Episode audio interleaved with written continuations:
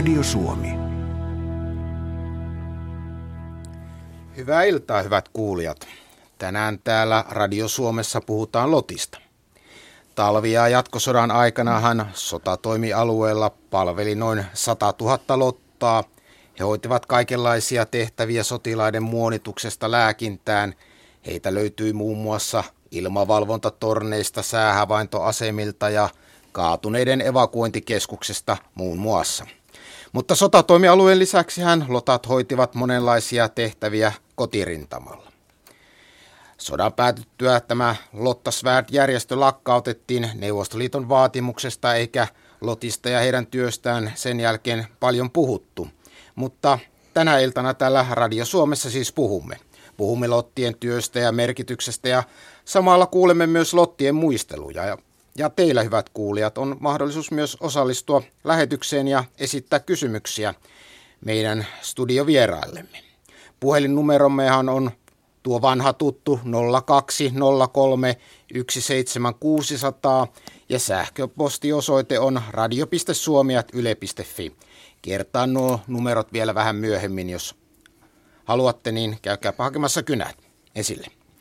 Mutta meillä on siis täällä studiossa kolme vierasta vastaamassa teidän kysymyksiinne.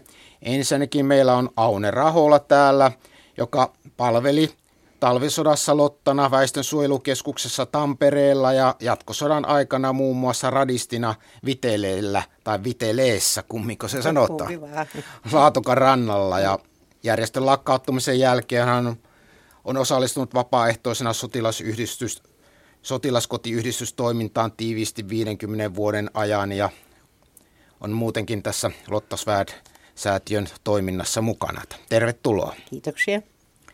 Ja sitten meillä on Sirkka-Liisa Holmeen, joka on Lotta Perinneliiton puheenjohtaja.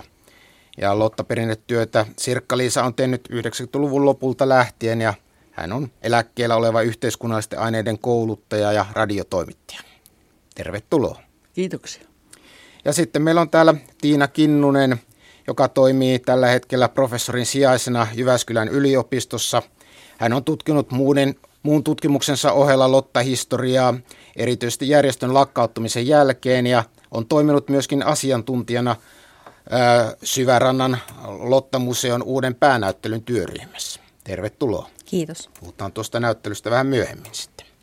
Ja sitten tätä keskustelua vedän minä Seppo Heikkinen ja Puheluja tuolla studion puolella valitsee tuottajamme Aki Forsman ja äänitarkkailija on Raimo Utriainen. No niin, eli se puhelinnumero oli siis 0203 17600. Ja jos se nyt sattuu teiltä unohtumaan, niin se löytyy vaikkapa tuolta Radio Suomen nettisivuilta. Puhelun hinta lankapuhelimesta on 8,21 senttiä puhelu plus 2 senttiä minuutilta ja matkapuhelimesta soitettuna 8,21 senttiä puhelu plus 14,9 senttiä minuutilta. Ja sitten jos ette halua lähetykseen, mutta haluatte kumminkin kysyä, niin sekin onnistuu. Vaikkapa tekstiviestillä, että laitatte tekstiviestitunnukseen RS välilyönti teema-ilta ja sitten se kysymyksenne. Ja sitten se lähetetään numeroon 16 149 eli 16149 ja se toimii noilla yleisimmillä liittymillä ja hinta on 40 senttiä per viesti. Ja sitten tietysti myös sähköpostitse. Osoite on radio.suomi.yle.fi. No niin, siinä tuli paljon dataa numeroista, puhelinnumeroista, mutta mennäänpä sitten pikkuhiljaa asiaan, että käydäänpä tässä tällainen pieni ennen kuin otamme puheluja sisään, niin pieni tällainen lämmittelykierros täällä, että tuossa jo sivuttiinkin, että nyt on Lotta-teema ajankohtainen, koska tuolla Syvärannan Lotta-museossa Tuusulassa on juuri avautunut uusi Lotta-näyttely ja, ja sinä Tiina olet ollut mukana käsikirjoittamassa sitä, että kerro vähän siitä näyttelystä ja Joo, tämä museohan on tosiaan Lotta Svär-säätiön ylläpitämä ja, ja itse asiassa museo avattiin 90-luvun puolivälissä. Silloin oli vielä Suominaisten huoltosäätiöstä kyse, nimi muutettiin myöhemmin. Ja silloin 90-luvun puolivälissä tämä museo oli Lottien rakentama Lotille itselleen. Eli tarkoitus oli rakentaa tällainen muistin paikka, jossa Lotat voivat käydä läpi tätä omaa historiaansa, koska monet he, heistä eivät olleet sitä voineet tehdä. Ja ö, nyt sitten kun tätä ryhdyttiin uudistamaan tätä museota, niin työryhmän tarkoituksena oli nimenomaan suunnata tämä näyttely nyt uusille sukupolville, heille, jotka eivät tunne Lotta-historiaa niin kuin omasta elämänkokemuksestaan käsin. Ja, ja tämä on niin kuin ero siihen, siihen vanhaan. Eli, eli täällä jaetaan enemmän informaatiota, täällä selitetään enemmän ihmisille, jotka eivät sitä Lotta-historiaa tunne. Ja siinä käydään myös samalla tämä Lotta-järjestön historia läpi. Että... Kokonaisuudessaan ja nimenomaan sieltä alusta alkaen 1900-luvun alkupuolelta lähtien, jolloin tämä naisten isämaallinen toiminta virisi. Lotta Svär-järjestö itsessään perustettiin valtakunnallisena järjestönä vasta vuonna 1921. Mutta se koko historia käydään läpi, käydään 20- ja 30-lukuisia aika, jolloin järjestö oli tavallaan eli niin kuin tällaisessa jaetussa Suomessa vuoden 18 sodan jälkeisessä Suomessa ja sitten käydään läpi sota-aika ja järjestön lakkauttaminen ja sen jälkeinen aika ja tullaan ihan tänne 2000-luvulle asti. Hyvä. No niin. No sitten Aune Raholalta voisimmekin kysyä, että, että mitenkä te oikein päädyitte Lotaksi? No se oli oikeastaan aivan niin kuin luonnollista. Siksi meitä oli kas, tämä polvi, jossa, johon minä kuulun, niin oli kasvatettu sekä kotona että koulussa isänmaalliseen ja aika uskonnolliseenkin henkeen siinä mielessä, mitä meillä silloin oli. Ja, ja minun äitini oli ollut lot, Lottana tai Lotta tehtävissä jo, jo seit, vuonna 17 ennen kuin Lottia oli perustettu, vaan hän oli alkuun asti mukana. Ja, tuota, ja isäni oli, oli taas perustamassa suojeluskuntaa, että minulla oli tämmöinen kotitausta. Ja sitten koulussa opettajat olivat hyvin tämmöisiä isänmaallisia, että ei siinä ollut mitään, mitään tuota, vaihtaa siis miettimistä. Ja minä silloin kun vielä kun Neuvostoliitto hyökkäsi Suomeen kesken koulupäivän, niin se antoi siis semmoista virikettä, että nyt, nyt me lähdemme sitten puolustamaan isänmaata, että tämähän on kauhea vääryys meille, että, että meihin, meihin hyökätään. Ja, ja silloin minä olin sitten, silloin sitten liittynyt tosiaan jo lokakuussa 39 Lottiin, ja vaikka tammikuussa vasta täytin 17, mutta äidilläni oli suhteita ja äiti, äiti oli Lotta, niin sillä tavalla minä pääsin, että tämä oli alku. Hyvä. Tuossa ennen lähetystä Aunen kanssa, tai Aune ehdotti sinun kauppoja, joten sinuttelen häntä tästä lähtien mm. eteenpäin. Ja sitten kai. Sirkka-Liisalta haluaisin kysyä, että kuten tuossa äsken kävi jo ilmi, niin, niin tuota, järjestöhän Lottasvärd-järjestö lakkautettiin silloin 1944 ja se muutti nimensä Suomen naisten huoltosäätiöksi, eikö se näin ollut? Ja, ja, ja sitten tuota, taas se on muuttanut 2000-luvulla nimensä Lotta säätiöksi Ja, mutta sen lisäksi on olemassa myös Suomen Lottaperinneliitto, missä sinä toimit mukana, mukana että tuota, mikä näiden järjestöjen ero oikein on ja mitä ne molemmat tekevät? Niin ja sitten on vielä suoliskuntien ja lottaperinteiden perinneliitto ja ja että näitä yhdistyksiä kyllä on, mutta lähdetään nyt kuitenkin siitä lakkauttamisasiasta siinä mielessä, että sehän oli Lotille täystyrmistys, että niin oli ja, ja siihen ei kuitenkaan osattu varautua, koska Lotat eivät voineet rinnastaa Lottasväärt-järjestöä fasistisiin järjestöihin, jotka mainittiin rauhansopimuksessa. Suojeluskunnathan määrättiin rauhansopimuksessa lakkautettavaksi ja eduskunta lakkauttikin suojeluskunnat jo kolmas päivä marraskuuta, mutta Lotta Svärd-järjestö oli kyllä jo keskusjohtokunta varautunut pitämään Lotista huolta heti sodan jälkeen ja siinä mielessä perustanut jo lokakuun 24. päivä Suomen naisten huoltosäätiön. Ja sen tarkoitus oli ei pelkästään lottien auttaminen, vaan kaikkien niiden etupäässä naisten ja lasten, jotka olivat sodasta joutuneet kärsimään. Ja ongelmaksi muodostui vain se, että kun sitten valtioneuvoston päätöksellä varmastikin myöskin kotisuomalaisten taustalla toimiessaan sitä asiaa ajamassa, niin valvontakomissio myöskin sitten määräsi Lotta Svärd-järjestön lakkautettavaksi, niin siihen välissä olisi kenties ollut mahdollisuutta järjestää näitä omaisuuksia vähän, vähän toisella tavalla, mutta kuitenkin tämä tuli osittain yllätyksenä. Mutta tuolle suomenaisten huoltosäätiölle oli jo ehditty siirtää jotain omaisuutta ja myöskin nämä Lotta osastot eri puolilta maata tekivät sille jo ihan tätä perustehtävää varten niin lahjoituksia. No missä vaiheessa tämä Lotta Perinnesäätiö sitten oikein on perustettu? No Lotta Perinneliitto tuli sitten sitä kautta... Anteeksi, Perinneliitto. Joo, niin tuota, kun meillä oli toiminnassa jo 80-luvulta lähtien rintamanaisten yhdistyksiä ja rintamanaisten liitto perustettu 1980, mutta siihen olivat oikeutettua jäseneksi pääsemään vain ne, joilla äh, oli rintamapalvelustunnus, toisin sanoen he olivat olleet sotatoimialueella äh, tehtävissään.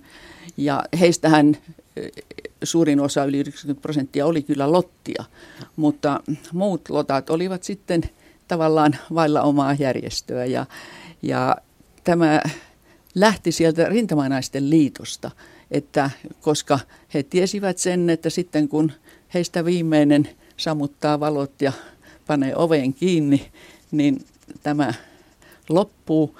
Ja Siinä varauduttiin vähän tulevaisuuteen. Nimenomaan, ja katsottiin, että Lotta Svärdin historia oli sen arvoinen, että sille täytyy jatkaa ja saada perinneliiton muodossa.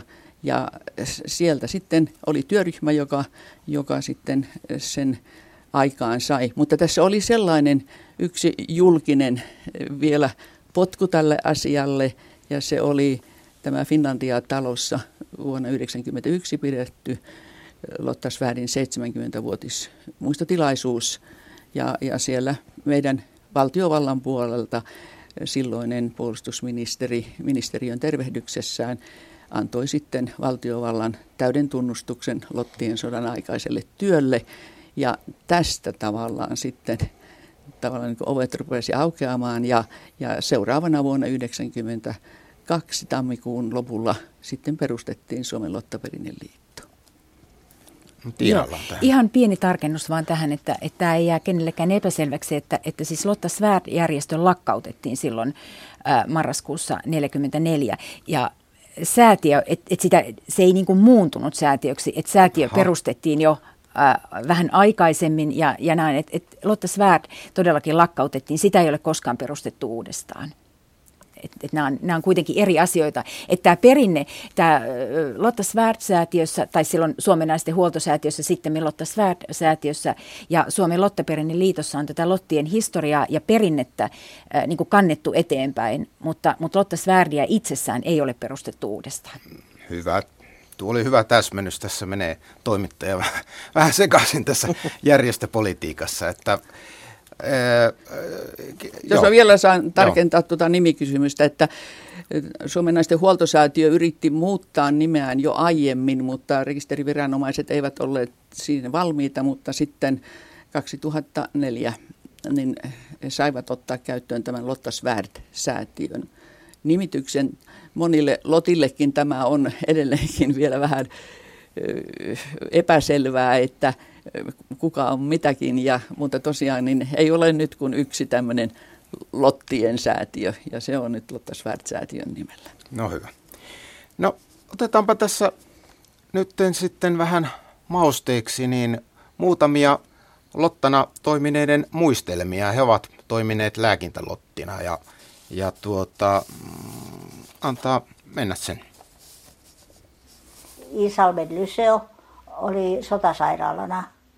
Siellä kirjoitin kädettömien poikien kirjeitä ja, ja kyllä minä niitä poikia pesinkin ja silmittömien poikien niille heille tulleita kirjeitä luin sitten, jotka oli haavoittuneet, ne oli sotasokeita joo. Se on siis surullista hommaa. varsinkin niille, jotka eivät nähneet. Minä totuin vähitellen siihen, mutta ne, ne oli surullisia, kun äiti kirjoitti pojalleen ja poika kirjoitti äidille tai mies vaimolleen tai morsiamelleen. Ne oli, ne oli raskaita kuunneltavia ja kirjoitettavia. Ei ollut helppoa lukea äitin kirjeitä pojalle eikä pojan kirjeitä äidille, mutta ne äidiltä tulevat kirjeet, ne oli raskaita luettavia. Meille joku kehotti sitten, että no avatkaa kuitenkin niiden vyötä, vö, vöitä sitten ja siihen aikaan sotilailla oli semmoiset lujat vyöt, soljelliset vyöt ja että kun niitä piti avata ja kun ne saattoi olla veressä yltä päältä ja olihan niitä tietenkin semmoisiakin potilaita, jotka kävelivät itse, itse että niin tuota, ei ne kaikki olleet paaripotilaita. Mutta sitten yksi vaikeus oli sitten, kun joku lääkäri meille sanoi, että niin yrittäkää antaa juotavaa kaikille niille, jotka, jotka ovat janoisia. Niin no, sitten me tietenkin yritettiin antaa niitä juotavaa, mutta kun silloin meitähän oli opetettu kovasti siihenkin, että millä tavalla pitää päätä tukea, kun juotetaan, mutta ei ollut koskaan kukaan meille sanon, neuvonut sitä, että, että jos kasvot ovat täysin ruuhjoutuneet, niin mistä sen suun löytää, miten voi, miten voi siihen vettä, vettä antaa. Että kyllä monta kertaa oli, tuntui niin suunnattomalta, suunnattoman avuttomalta silloin, että että ei todellakaan tiennyt, että mitä, mitä, mitä voi tehdä. Että Suurin osa meitä oli niin nuoria, ajattelen nyt, että minäkin olin 19-vuotias ja, ja tuota, meitä oli semmoisen, hoitajat olivat, meillä ei Lopen vanhoja hoitajia ollut lainkaan, että mitäs mä sanoisin, olisiko neli, olisikohan siellä ollut joku yli nelikymppinen, kyllä oli varmaankin saattoi olla viisikymppinenkin, mutta yleensä ne olivat lääkintälotat ainakin niin suurimmalta osalta kaikki tämmöisiä tytöhupakoita niin kuin minäkin.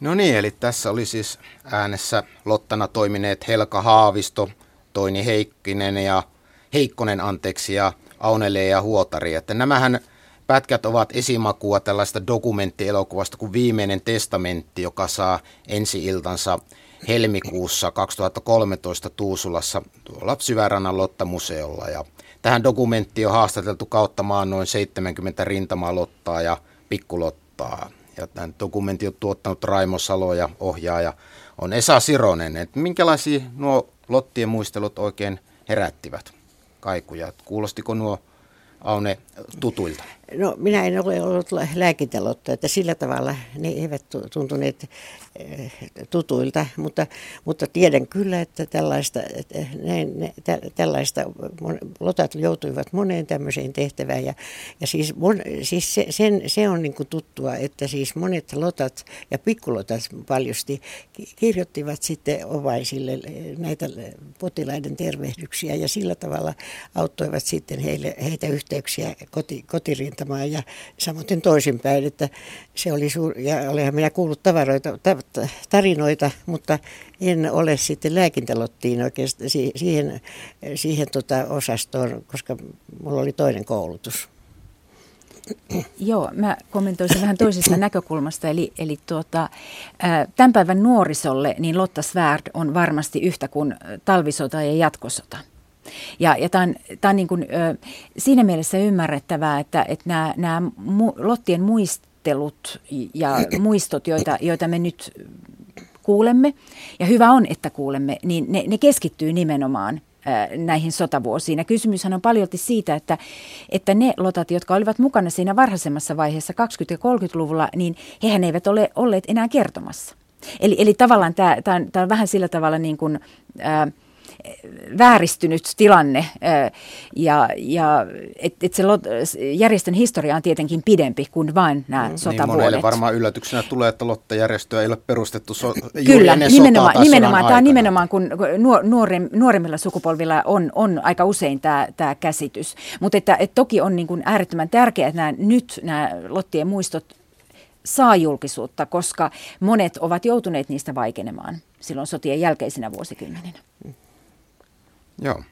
No niin, se puhelinnumero oli siis 0203 17600. Ja tota, otetaanpa tässä netistä nytten kautta tullut kysymys, että mitkä olivat Lottien tärkeimmät tehtävät sota-aikana ja saivatko Lotat tarpeeksi arvostusta? Kukas vastaisi? No, Lottien, äh, niin kuin talvisodassa varmasti oli tuo muonitus ja lääkintä, oli, ja sitten oli, oli tuota, tämmöinen viestitys näissä väestösuojelukeskuksissa, mutta silloin Lottia ei oltu, oli se muonitus ja lääkintä oli siis se pääasiallinen koulutus ollut aika paljon, että jatkosodassa sitten tuli enemmän. Ja äh, minä, kun ajattelin sota-aikaa, niin silloin kyllä arvostettiin Lottia. Että, se, että siinä, siinä mielessä minulla on semmoinen, kysy, kysy, semmoinen ajatus, että, että lotat saivat sitten arvostusta ja, ja, ja, ja että kaikki, kaikkiin suhtauduttiin hyvin.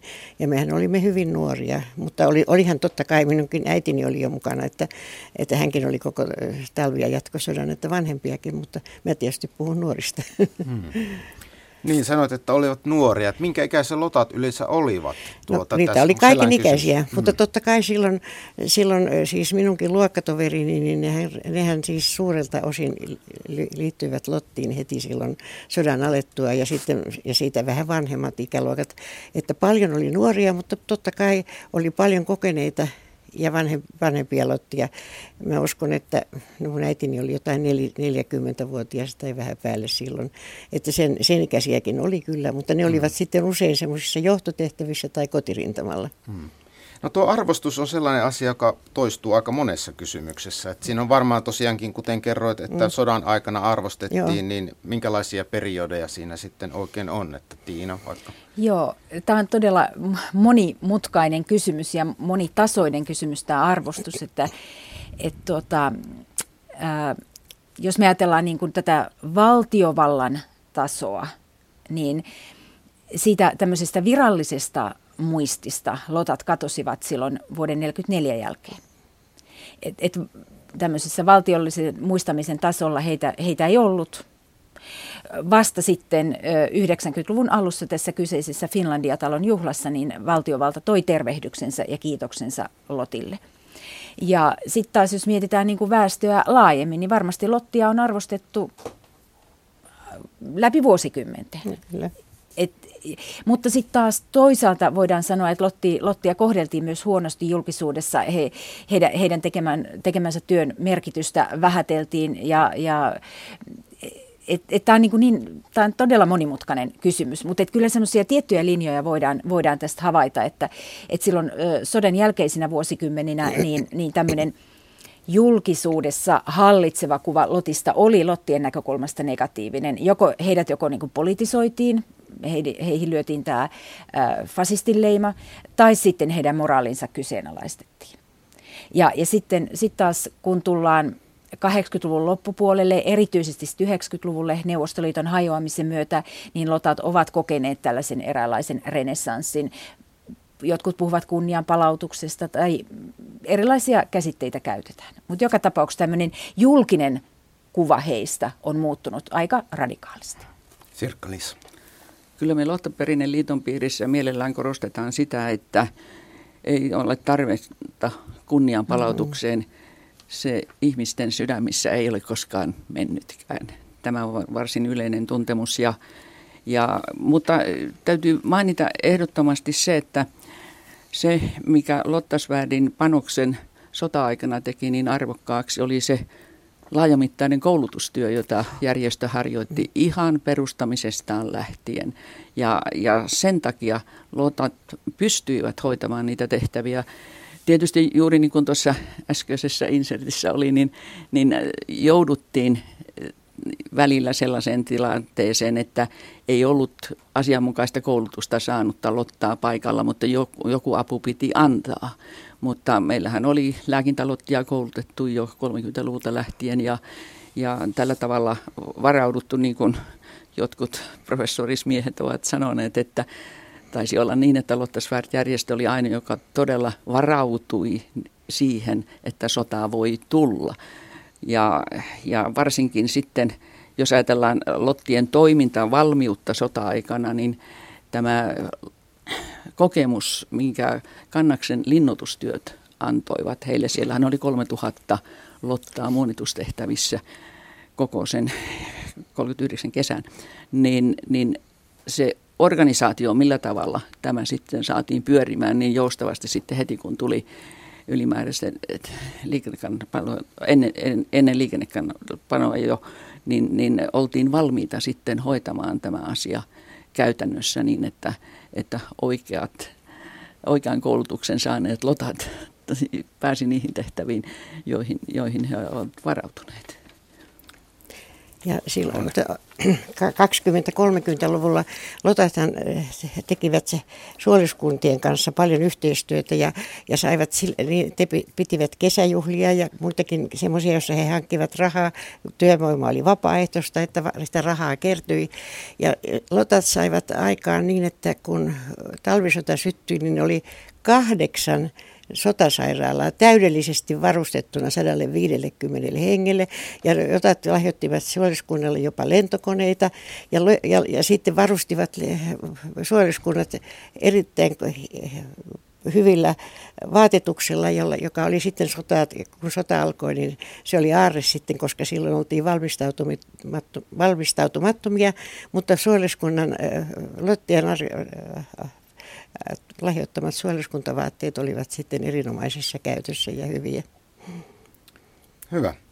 No niin, tässä otetaanpas täältä net, internetin kautta näyttää tulevan tänä iltana vähän enemmän kysymyksiä. Mm-hmm. Eli jos joku on nyt on hyvät mahdollisuudet päästä läpi.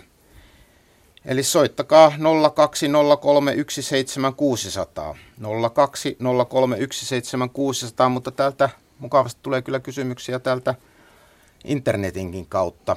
Tässä on tällainen kuin, että montako Lottaa sai surmansa, haavoittui, invalidisoitui, sairastui mieleltään ja niin poispäin. Että nämä tietysti y- y- tällaiset luvut, niin tuota, onko siitä Joo. minkälaista käsitys meillä on? No semmoinen tieto on, että noin 300 lottaa sai surmansa, mutta se, että inva- näitä sairastuneita ja invalidista, ainakaan minä olen koskaan nähnyt minkäännäköistä tilastoa. Ainakin 600 on tilastoitu sitten ja tämä 300 sisältyvät tähän 600, mm. mutta tietysti se, siinä oli monta kertaa sillä tavalla, että se sairaus ilmeni sitten vasta jäljestäpäin ja, ja näin. Että yksi itsemurha on tilastoitu. Näin. No sitten täällä on kysymys, että onko Lottien perinnejärjestö miljoona kerho? voi kun olisikin. Mm. Ei kyllä äh, Lottaperinne liitto äh, täytyy sopeuttaa toimintansa jäsenmaksutuloihin ja, ja meillä on 27 jäsenyhdistystä ja, ja vähän yli 4000 henkilöjäsentä näissä ja osa on lottia, melkoinen osa pikkulottia ja sitten meitä, joita on ruvettu nimittämään perinnelotiksi, jotka ei mehtineet vielä pikkulotiksikaan, niin – niin eh, kyllä meidän koko toiminta, muu toiminta kuin varsinainen järjestötoiminta perustuu siihen, että, että voimme saada erilaisilta yhteisöiltä ja säätiöiltä niin tarkoituksiin sitten erillisestä anomuksesta rahaa, että Lotta Perinneliittohan on julkaissut eh, neliosaisen historiakirjasarjan, ja kaikki siihen tarvittavat kirjoituspalkkiot tutkijoille ja, ja painotuskulut ja tällaiset, niin ne on saatu lahjoituksina. Joo. No, meillä on täällä nyt ensimmäinen puhelu, mutta otetaanko puhelu? Tiina mm. voi vaikka jatkaa sitten. Että puhelimessa on Pentti Kasurinen Helsingistä. No halo, kuuluuko? Kyllä kuuluu, Pentti. No niin, terveisiä Seppo Heikkiselle, tuttu toimittaja. No, tuttu mies on siellä, joo. Joo, sellainen kysymys, että studiossa on ilmeisesti Lotta, joka on toiminut radistina, eikö niin? Kyllä. Tuota, mä kiinnostaisi tietää, mä olen lukenut näitä kaukopartiokirjoja, kirjoja, että miten paljon rodi, radisteina oli, oli Lottia ja oliko hän esimerkiksi ohjaamassa kaukopartiomiehiä reissuilla vai minkälaista työtä hän teki? Ikä, ikävä kyllä, en tiedä kuinka paljon Lottia oli radisteina. Ja minä enkä, enkä myöskään ole ollut ohjaamassa kaukopartiota, vaan olen ollut rannikkotykistä rykmentti 13 esikunnassa, jossa otettiin näitä jokapäiväisiä tietoja vaan vastaan, säätiedotuksia ja sitten mitä kaikkia tuli niitä, joista minä en, ne avattiin aina siellä esikunnassa, että en tiedä sitten mitä ne pitivät sisällään, mutta että se oli tämmöistä jokapäiväistä hommaa, jossa meillä oli vuorot, että meillä oli aamuilta ja yövuoroja ja sitten me otimme vastaan ja sitten ne avattiin sitten ne, ne koodit, joita me olimme saaneet sieltä eetteristä otettua mukaan. No miten te päädyitte siihen, siihen hommaan? No kun Tampereella, minä olen Tampereella ollut ja siellä oli sitten suojeluskunnassa, suojeluskunta perusti sinne tämmöisen radi, radistikurssin. Ja minä olen käynyt sen ja sitten sen jälkeen sitten minun ystäväni oli täällä Vitellessä äh, radistina ja hän halusi, sieltä, hän halusi sitten siviiliin ja komentaja sanoi hänelle, että kyllä hän saa lähteä, mutta hänen pitää sitten saada tilalle joku. Ja sitten hän tuli lomalle ja tapasi minut ja kuinka ollakaan, niin siitä se sitten alkoi. No niin siis alkoi radistin työtä. Alkoi, no, alkoi radistin työtä, siinä minä sitten lähdin ja siihen tarvittiin sitten vielä paikallisosaston lupakin ja senkin sain ja komeat vaatteet. Mulla oli mantelit ja lakit ja kai taisi olla omat monot vissiin, mutta, mutta manteli ja lakki tuli kumminkin sieltä Tampereen paikallisyhdistyksestä. Minkä ikäinen olitte siinä vaiheessa? No mä olin 19. Eli varmaan aika tyypillisen ikäinen. No aika paljon, joo. Siellä ainakin siellä oli hyvin monta, siellä toltat, jotka olivat siinä 20 molemmin puolin. Mutta no, että... Miten hyvin te sitä titaamista osasitte? sitä täytyy kysyä. Eli, eli radiosähköttämistä. Ra, niin, sitä, sitä morsetusta, niin, morsetusta tehtiin, että, että tota, muut saavat arvioida, kuinka hyvin minä sitä osasin. Joo, mm, selvä. Kyllä, minä, kyllä minä ihan jollakin tavalla pärjäsin. No Sirkka-Liisala on. Tämä radisti työhän niin lisääntyi tavattomasti sitten jatkosodan aikana. Niin. Ja onneksi tuli tilaisuus Lottasvääret järjestölle, niin kun saatiin käyttöön tuolla Karkussa, vai onko se nykyään Nokiaa, niin tämä Sorjan opisto vuonna 40 mm. ja se oli kokonaan näiden radistien koulutusta varten. Ja minä nyt en valalle mene tästä luvusta, mutta sanoisin, että ainakin 2000 radistia oli, oli koulutettuna. No onko sinulla käsitystä siitä, että ohjasivatko lotat todella näitä kaukopartioita? Ei, ei minkäänlaista käsitystä. Minä luulen, että eiköhän, eiköhän nämä, tuota, tietysti jos, jos siellä oli sellaiset piuhat, että pystyvät ottamaan niitä, niitä tuota, sanomia vastaan, mutta että kyllä mä luulin, että se oli niin paljon salaista hommaa, että eiköhän se jätetty hyvin suppean piirin tiedoksi. Joo. Näinkö Pentti olet lukenut kaukopartiokirjoista, että siinä olisi Lottia ollut siinä puuhassa mukana? Joo, kyllä, kyllä joo. Näin on käsittänyt. Ei monta, kuitenkin joitakin. Ja, ja hmm. tavallaan kiinnostaa, että, että miten sitten lotat on niin kuin päätynyt, niin kuin vähän, kenestä tulee sairaanhoitaja, mihinkäkin tehtävään tulee. Että sattumahan se varmaan on ollut. Että no on onko tästä meillä on tämähän on kiinnostavaa, että miten he valikoituvat erilaisiin se koulutuksensa, kova kiinnostuksensa perusteella? Kiinnostuksessa minä ainakin olen ollut tota, ensin alkuun niin väestösuojelukeskuksen semmoisessa kansliajaostossa, kunnes sitten tuli tämä radisti, radistijaosto. Mutta sitten meitähän oli niin tavattoman moneksi, monenlaista koulutusta ja kaikkia, kaikki oli koulutettuja, jotka lähtivät minun mielestäni rintamakomennukselle. Että sinne ei, ei lähtenyt ihan... Siis jonkinlaisen lottakurssin? Jonkinlaisen lottakurssin oli käynyt. Kuinka pitkä tämä kurssi oli? Se että... riippui vähän alasta. Siitä oli, jotkut voi olla, mä luulen, että kuukausia oli varmaan joku, joku esimerkiksi lääkintälotan kurssi jossakin vaiheessa. Mutta sitten oli semmoisia kuukauden mittaisia ja vaikea enää sanoa, kuinka niin. pitkiä ne oli. Niin. No, Tiina. Ja sehän riippuu myös tästä Lotan koulutustaustasta, niin, että mihin, joo, mihin osastoon hän, tai jaostoon hän, mm. hän suuntautui. Valtaosa Lotistahan toimi muonitusjaostossa. Näin on, ja sitten toiseksi runsas oli, oli tuo lääkintä. Sirkka-Liisa Holmeen. Kyllähän lääkintälottia koulutettiin muun muassa Viipurissa ja ne oli puolen vuoden kursseja silloin alkuun, mutta sitten sodan kestäessä niin tämä kurssitus aika ly- lyhentämään, mutta tuskinpa sinne ihan kouluttamatonta ketään, ei, ketään ei, lähetettiin. Ja Tiinalla on Joo, vielä. tähän haluaisin vielä, vielä kiinnittää huomiota, kun nyt näistä kysyttiin näitä lukumääriä ja muuta, että tässä, tässä on niin kuin, ää, tutkimuksella vähän, vähän vaikea tehtävä, koska ei, ei ole mitään tarkkoja tilastoja näistä, näistä lottien lukumääristä ja siitä, kuinka paljon heitä oli komennuksella ja muuta. Että et mitään sellaisia kovin tarkkoja lukuja ei voida näistä, ei voida näistä antaa. No kiitoksia Pentti soitosta. No kiitoksia, illan jatkaa. Kiitos samoin. Joo, moi. Moi.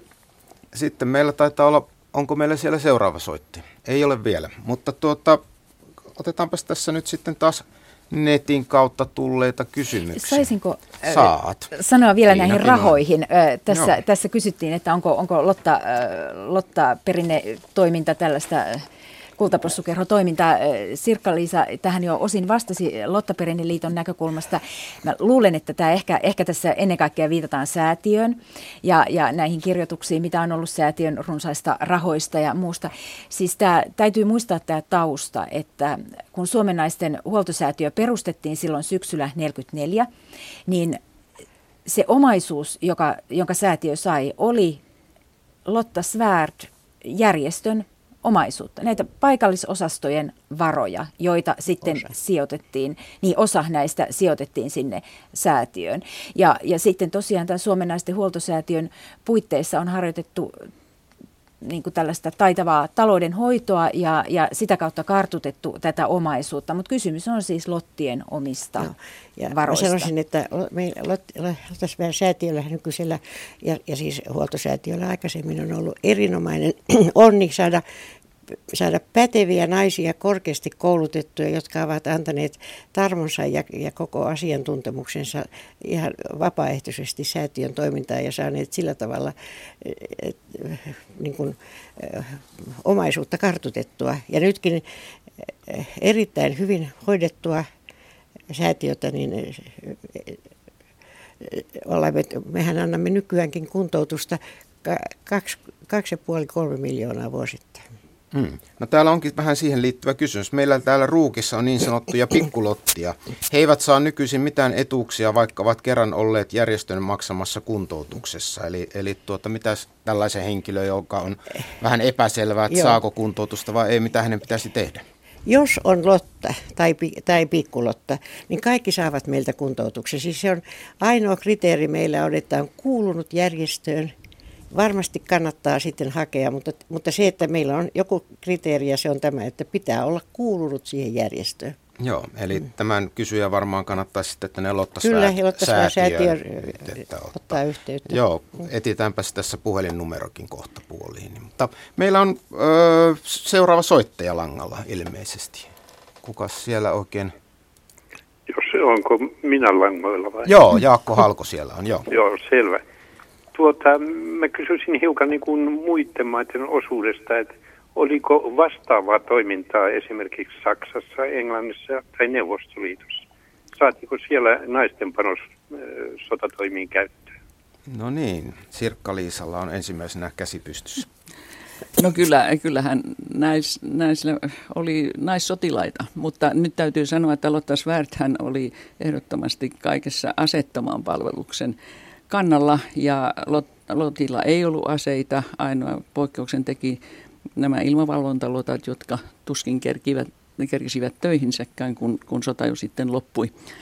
Että, että meillä on rinnakkaisjärjestöjä syntynyt Baltiaan ja Pohjoismaihin. Ja Eestin naisten korukaitse perustettiin 1924 Eli ja muutama vuosi Suomen jälkeen. Muutama Suomen jälkeen ja sitten seuraavana oli vuorossa Ruotsi taas muutama vuosi ja, ja Norja. Ruotsissa ei varsinaista äh, tähän rinnastettavaa ollut. Ja, ja jollain tavalla nämä järjestöt Pohjoismaissa vieläkin toimii ja, ja myöskin Virossa, jos kohta sen nykyisen niin Kodukaitsen ohjelma tavallaan sisältää sellaista toimintaa, jota meillä nykyään – sitten pyörittää naisten valmiusliitto. Mutta mm, Unkarissa tunnettiin hyvin suurta kiinnostusta niin kuin 30-luvulla Suomeen yleensäkin, ja, ja, mutta siellä ei varsinaisesti vastaavaa järjestöä syntynyt. Saksassa tietysti oli sitten kansallissosialistien järjestöjä, mutta ei ne ole millään tavalla lottajärjestöjen sisarjärjestöjä. Että ne on nämä Baltian ja Pohjoismaiden järjestöt. No tämähän selvittää hyvin paljon, miksi sodassa kävi niin kuin kävi. Siis ei, ei, ei sota ole vain miesten asia, kyllä se on niin kuin koko kansakunnan asia ja lottajärjestö on hoitanut tehtävänsä erinomaisesti. Kiitos vaan, eipä muuta. Kiitoksia Jaakko Halko. No niin, Sirkka-Liisa jatkaa. Vielähän on tähän hyvä lisätä, että lotathan vapauttivat nimenomaan mm. sotilaita ja. sitten sotatoimiin ja, ja sitten puhutaan, riippuu nyt mitä laskentaperustetta käytetään, mutta vähintään yhden divisioonan talvisodassa ja jatkosodassa kaksi. Ja joku on laskenut, että tali ihan tällä ratkaisutaistelussa joka seitsemäs sotilas oli siellä lottien muista tehtävistä vapauttama. Eli varsinkin lääkintätehtävistä ja muonitustehtävistä ja tällaisista. Ja viestinnästä. Joo. Oliko sitten, että oliko Lotilla koskaan aseita niin kuin omana turvanaan tai muuta, vai oliko se niin kuin ehdottomasti poissuljettua tällainen?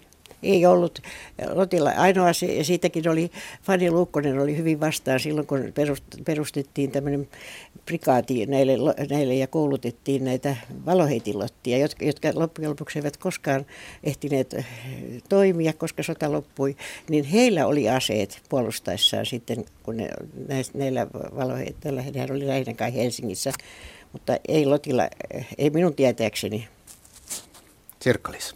Niin se oli lähinnä se, että oli niin paljon desantteja ja, mm. ja se oli sangenvaarallista paitsi Valoheitin lotilla, niin myöskin ilmavalvontatorneissa, mm. että kyllä olen kuullut kerrottavan, että, että esimies sitten sujautti välillä pistoolin, koska oli tiedossa, että mahdollisesti oli desantteja liikkeellä. Mutta lähinnä ne liittyy tänne ilmavalvontaan valvonnan puolelle. Niin, se oli aika yksinäistä puuhaa.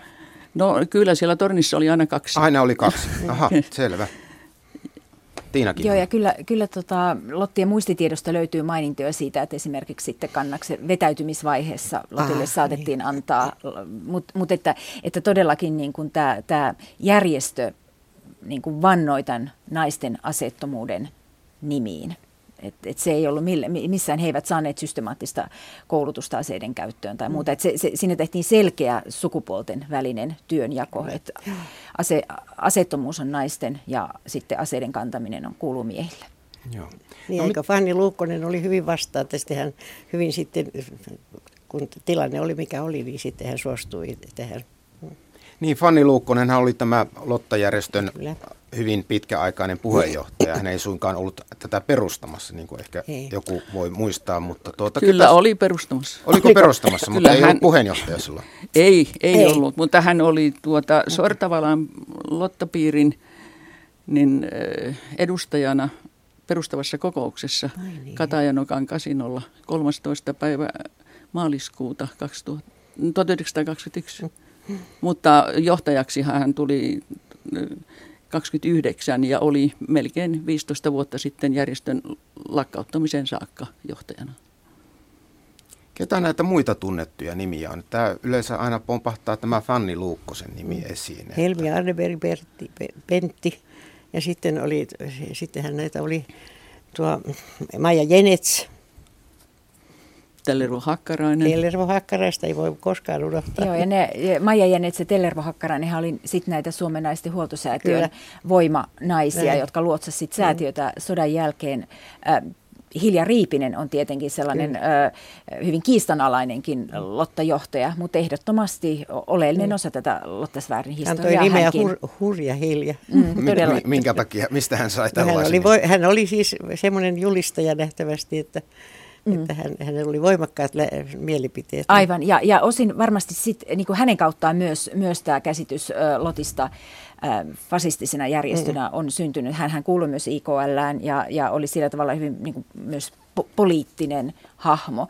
Mutta, mutta toisaalta sitten hän oli, hän oli myös niin kuin Pohjanmallottien keskuudessa myös hyvin tärkeä, merkittävä ja pidetty johtaja.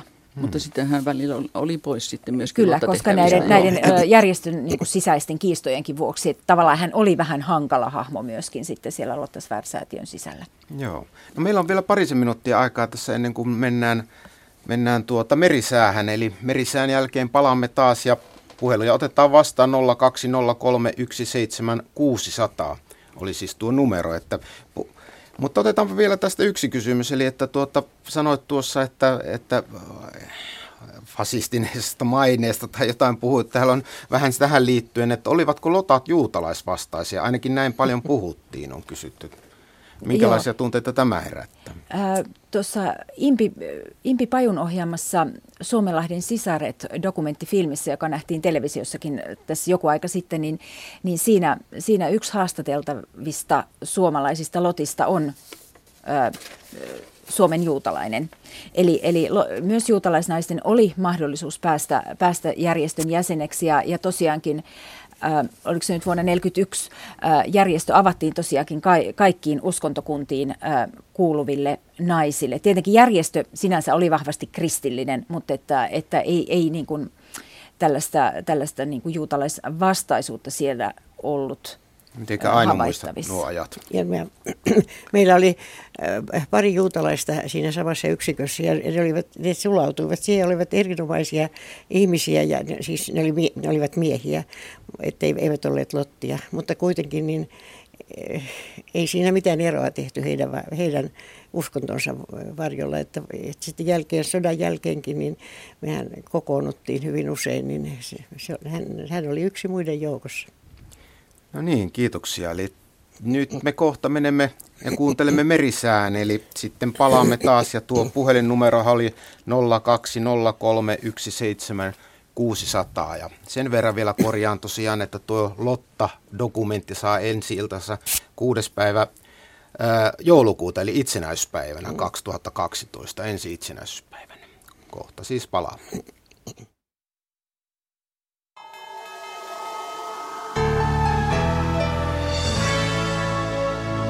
Säätiedotus merenkulkijoille kello 18.50. Huomautus veneilijöille Pohjois-Itämerellä, Saaristomerellä ja Selkämerellä pohjoisen ja luoteen välistä tuulta 11 metriä sekunnissa. Siis huomautus veneilijöille Pohjois-Itämeri, Saaristomeri ja Selkämeri pohjoisen ja luoteen välistä tuulta 11 metriä sekunnissa. Jäämerellä oleva syvämatalapaine täyttyy vähitellen, Baltiassa oleva toinen matalapaine syvenee ja liikkuu hitaasti koilliseen. Ja odotettavissa huomiseen iltaan asti Suomenlahti vähitellen koilliseen kääntyvää tuulta kahdesta seitsemään metriä sekunnissa, yöllä voimistuvaa tuulta aamulla viidestä kymmeneen metriä sekunnissa. Päivällä tuuli kääntyy pohjoiseen tai luoteeseen. Päivällä rannikolla mahdollisesti merituulta, enimmäkseen hyvä näkyvyys, itäosassa paikoin vesisadetta. Pohjois-Itämeri pohjois- tai luoteistuulta 6-11 metriä sekunnissa, enimmäkseen hyvä näkyvyys. Ahvenanmeri pohjoisen ja luoteen välistä tuulta 3-7 metriä sekunnissa, aamulla voimistuvaa tuulta päivällä 5-10 metriä sekunnissa. Hyvä näkyvyys. Saaristomeri ja Selkämeri heikkenevää pohjoisen ja lännen välistä tuulta ilta yöllä kahdesta seitsemään metriä sekunnissa, aamuyöstä alkaen voimistuvaa pohjoisen ja luoteen välistä tuulta, iltapäivällä 6-11 metriä sekunnissa. Hyvä näkyvyys. Merenkurkku ja perämeren eteläosa vähitellen luoteeseen kääntyvää tuulta 4-8 metriä sekunnissa, päivällä tuuli heikkenee hyvä näkyvyys. Perämeren pohjoisosa vähitellen heikkenevää pohjoiseen tai luoteeseen kääntyvää tuulta yöllä 4-8 metriä sekunnissa. Päivällä vähän voimistuvaa länteen kääntyvää tuulta, enimmäkseen hyvä näkyvyys. Saimaa, heikkenevä lännen ja luoteen välistä tuulta, yöllä suunnaltaan vaihtelevaa tuulta 0-4 metriä sekunnissa, huomenna pohjoisen puoleista tuulta 2-6 metriä sekunnissa. Hyvä näkyvyys. Ja odotettavissa keskiviikkoillasta torstai-iltaan Suomenlahti ja Saaristomeri luoteen puoleista tuulta alle 10 metriä sekunnissa päivällä enimmäkseen heikkoa suunnaltaan vaihtelevaa tuulta.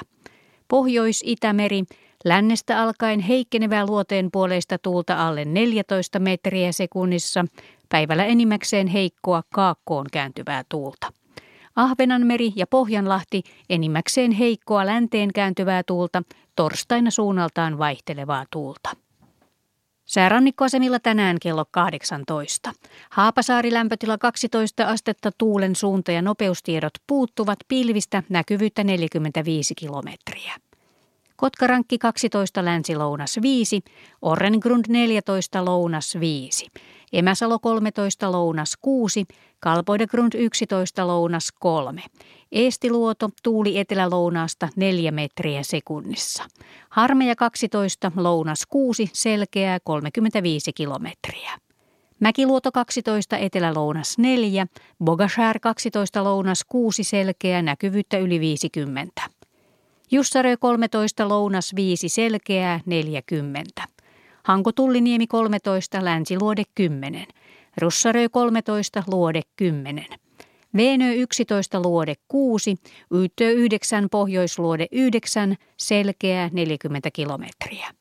Bookshare 8 pohjoinen 7, Ristna tiedot puuttuvat. Gotska Sandön 9 pohjoiskoillinen 5, näkyvyyttä yli 50. Rajakari 11 pohjoisluode 7, Fagerholm 9 pohjoisluode 8. Kumlinge 7 pohjoinen 7, selkeä 45 kilometriä. Nyham 10 pohjoinen 6, 45. Märket 6 pohjoisluode 4. Isokari 7 pohjoisluode 6 selkeää 30 kilometriä.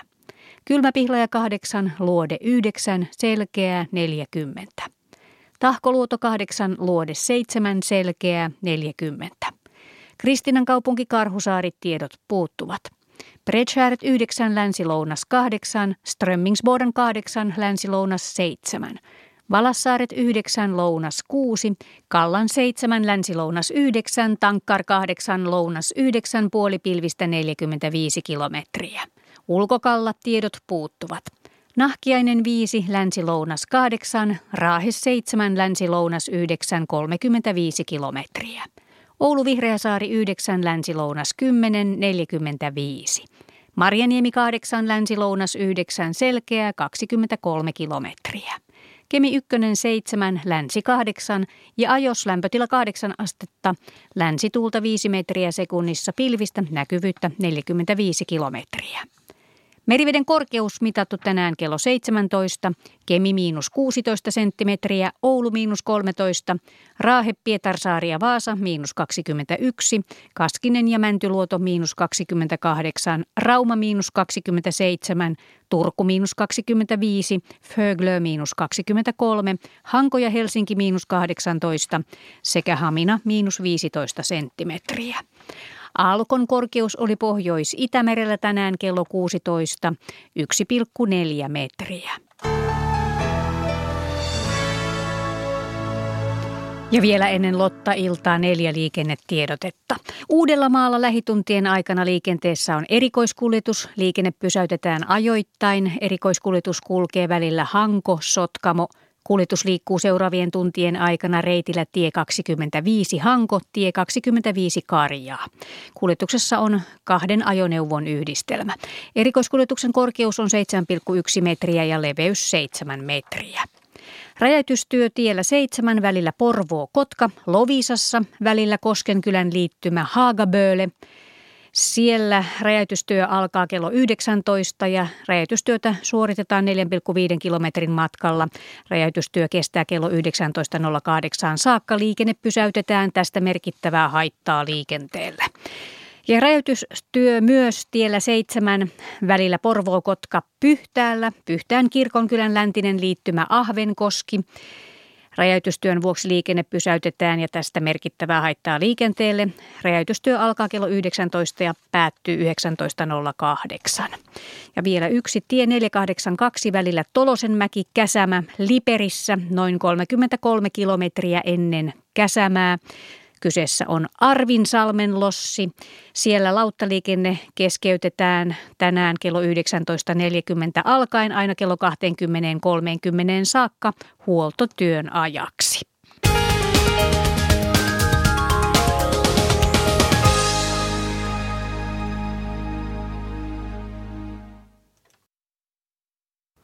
Ja nyt hetkeksi ennen uutisia takaisin tänne Lotta-iltaan. Lupasin äsken kertoa tämän Lottasvärd-säätiön yhteystiedot, jos jollakin on näistä kuntoutus asioista tai muusta vähän epäselvyyttä ja kysymistä, niin osoite on Mannerheimin tie 93A 00270 Helsinki ja puhelinnumero on 09 4770 2881 ja Nehän löytyy tuolta www.lottasaatio.fi-sivuilta myös nämä yhteystiedot.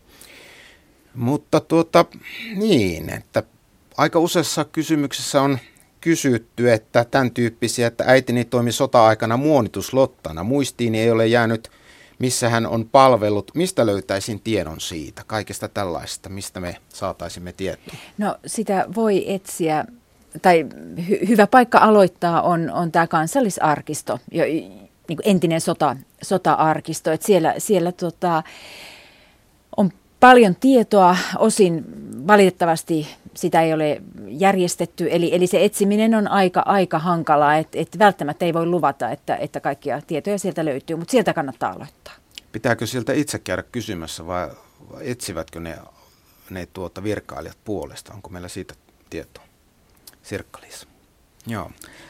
No tietysti sinne voi jättää tämmöinen tiedustelu, tiedustelun ja niin paljon sitten faktoja kuin kun tiedossa on, mutta kun ei ole todella järjestettyä arkistoa näiltä osin, että vaikka Lotta Neulahan oli henkilökohtainen ja sen numero, joka on Lotta Neulassa, on tämän Lotan henkilökohtainen, mutta kun meillä ei ole nämä järjestetty, niin sillä ei pääse pidemmälle.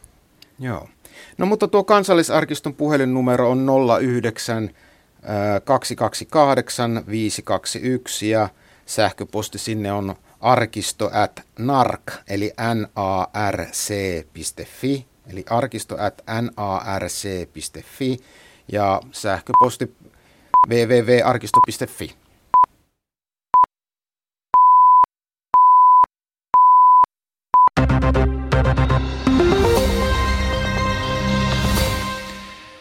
Poliisi epäilee Finnairin toimitusjohtajaa Mika Vehviläistä lahjuksen ottamisesta elinkeinotoiminnassa.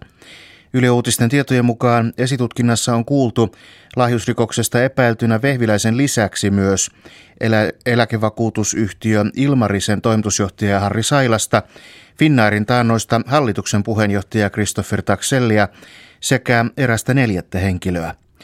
Poliisitutkinnassa selvitettiin Vehviläisen asuntokauppoja.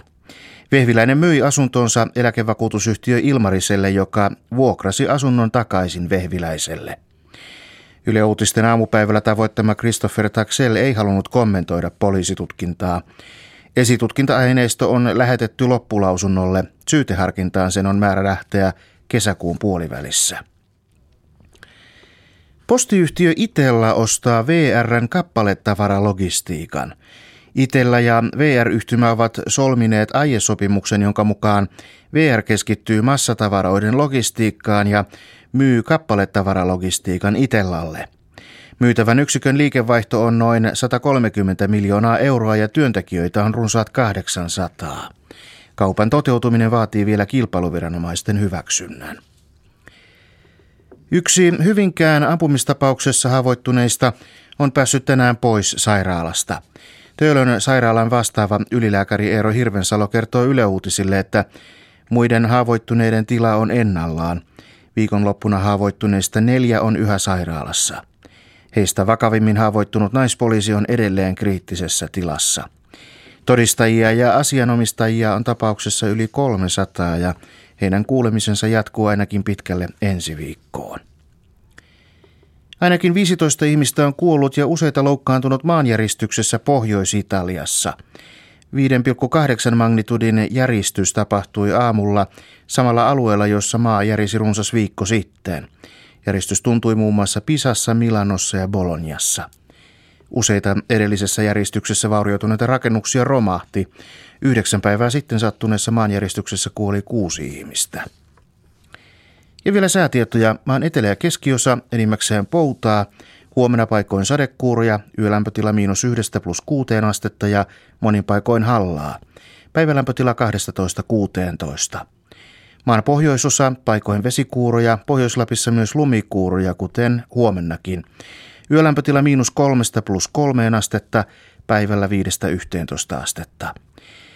Metsäpalovaroitus on voimassa Ahvenanmaan, Varsinais-Suomen, Satakunnan, Uudenmaan, Kantahämeen, Etelä-Karjalan ja Kainuun maakunnissa sekä seuraavissa Pohjois-Pohjanmaan kunnissa, Taivalkoski ja Kuusamo sekä seuraavassa Lapin kunnassa Ylitornio.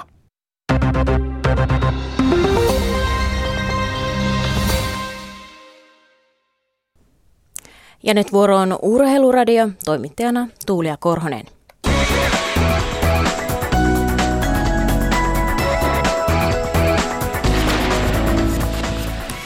Suomen jalkapallon A-maajoukkue osallistuu tänä viikonloppuna pelattavaan Baltic Cupiin.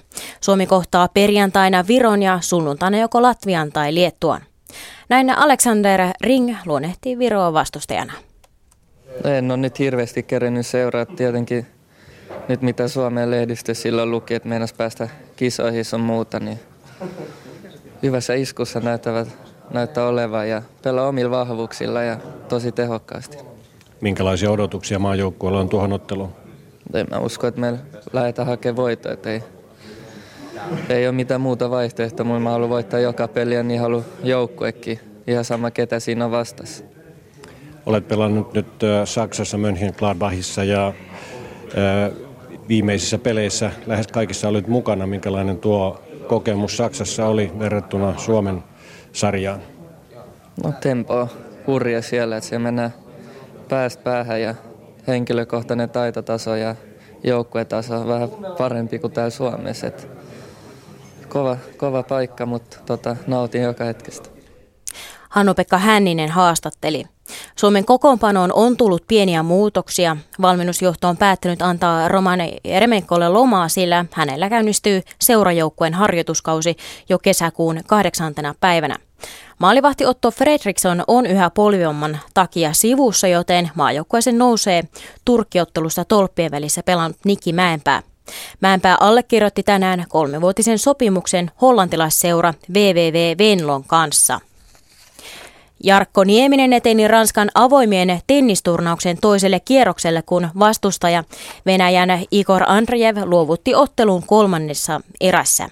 Ottelu alkoi venäläisen 6-3 erävoitolla. Nieminen sai pelivaihteen kuitenkin päälle toisessa erässä ja vei sen niminsä jo 6-2. Kolmannessa erässä Andriev siis luovutti. Tilanne oli tuolloin 2-1. Nieminen tulee saamaan todennäköisesti toisella kierroksella vastaansa turnauksen ykkössijoitetun Andy Murrayn, joka kohtaa tänään Japanin Tatsuma Iton. Ö, ensimmäisen erän jälkeen tilanne on kuusi, tai ensimmäinen erä päättyy 6-1 Murraylle. Toiselle kierrokselle paikkansa varmisti myös turnauksen kakkossijoitettu Rafael Nadal, joka ei antanut Italian Simone Bolellille mahdollisuuksia. Nadal vei erät 6-2, 6-2, 6-1. Kuudenneksi sijoitettu Espanjan David Ferrer puolestaan kaatoi Slovakian Lukas Latskon lukemin 6-3, 6-4 ja 6-1. Naisten puolella toiselle kierrokselle eteni Maria Sarapova, joka voitti Romanian Aleksandra Kadantun suoran 6-0, 6-0. Turnauksen kolmanneksi sijoitettu Puolan Agnieszka Radvanska eteni myös jatkoon voittamalla Serbian pojana Jovanovskin 6-1, 6-0. Seuraava urheiluradio noin tunnin kuluttua.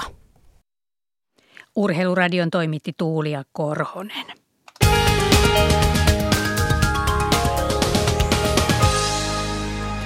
Ja tässä liikennetiedote, joka menee Helsinkiin. Messukeskuksen ympäristössä liikenne ruuhkautuu. Siis Helsingissä messukeskuksen ympäristössä liikenne on ruuhkautunut.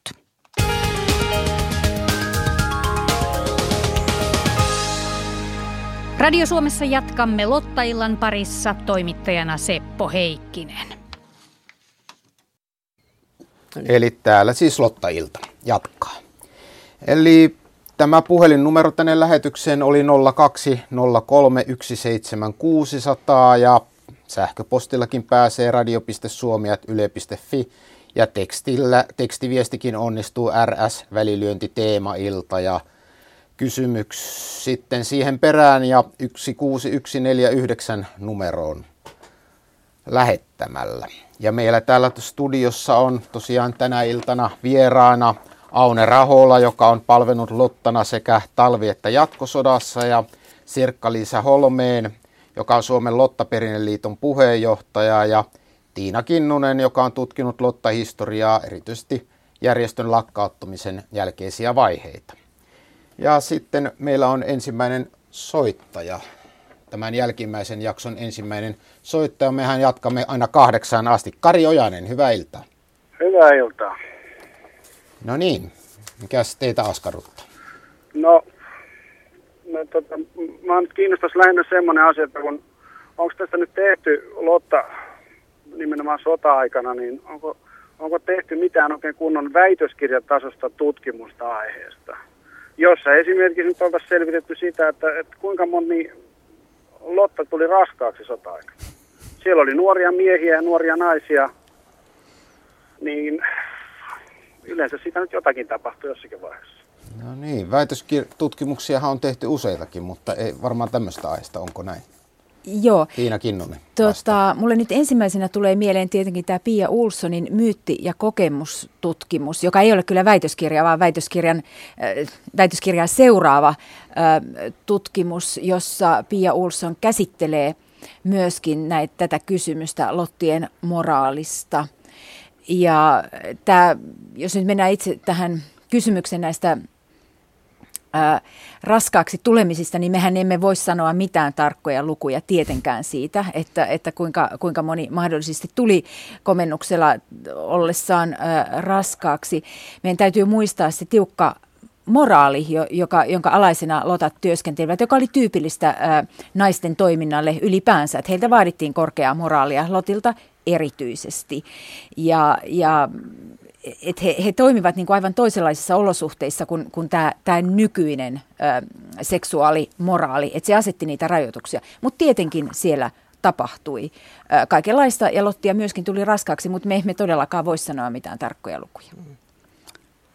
sirkka Kyllähän siellä oli naimisissa oleviakin Lottia, oi, että, oi. että aivan mahdoton ruveta tällaista edes tutkimaan mm. ymmärtääkseni. Aune. Mutta sitten meitähän pidettiin kovassa kurissa ja sitten meillä oli ne Lottien kultaiset sanat, joita me pyrimme noudattamaan. Mutta sitten meillä oli tämmöiset yhteislotat, jotka kävivät tarkastuksella. Aina silloin tällöin ne tulivat ja, ja jos jotakin oli, oli niin kuin, jotakin Lottaa moitittiin, niin hän kyllä sai heti paikalla letterän kotiin. Että kyllä meitä, meitä hirmuisen hyvin pidettiin kurissa.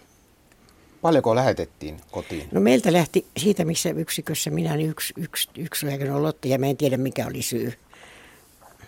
No mutta kai sitä nyt jostain, halo?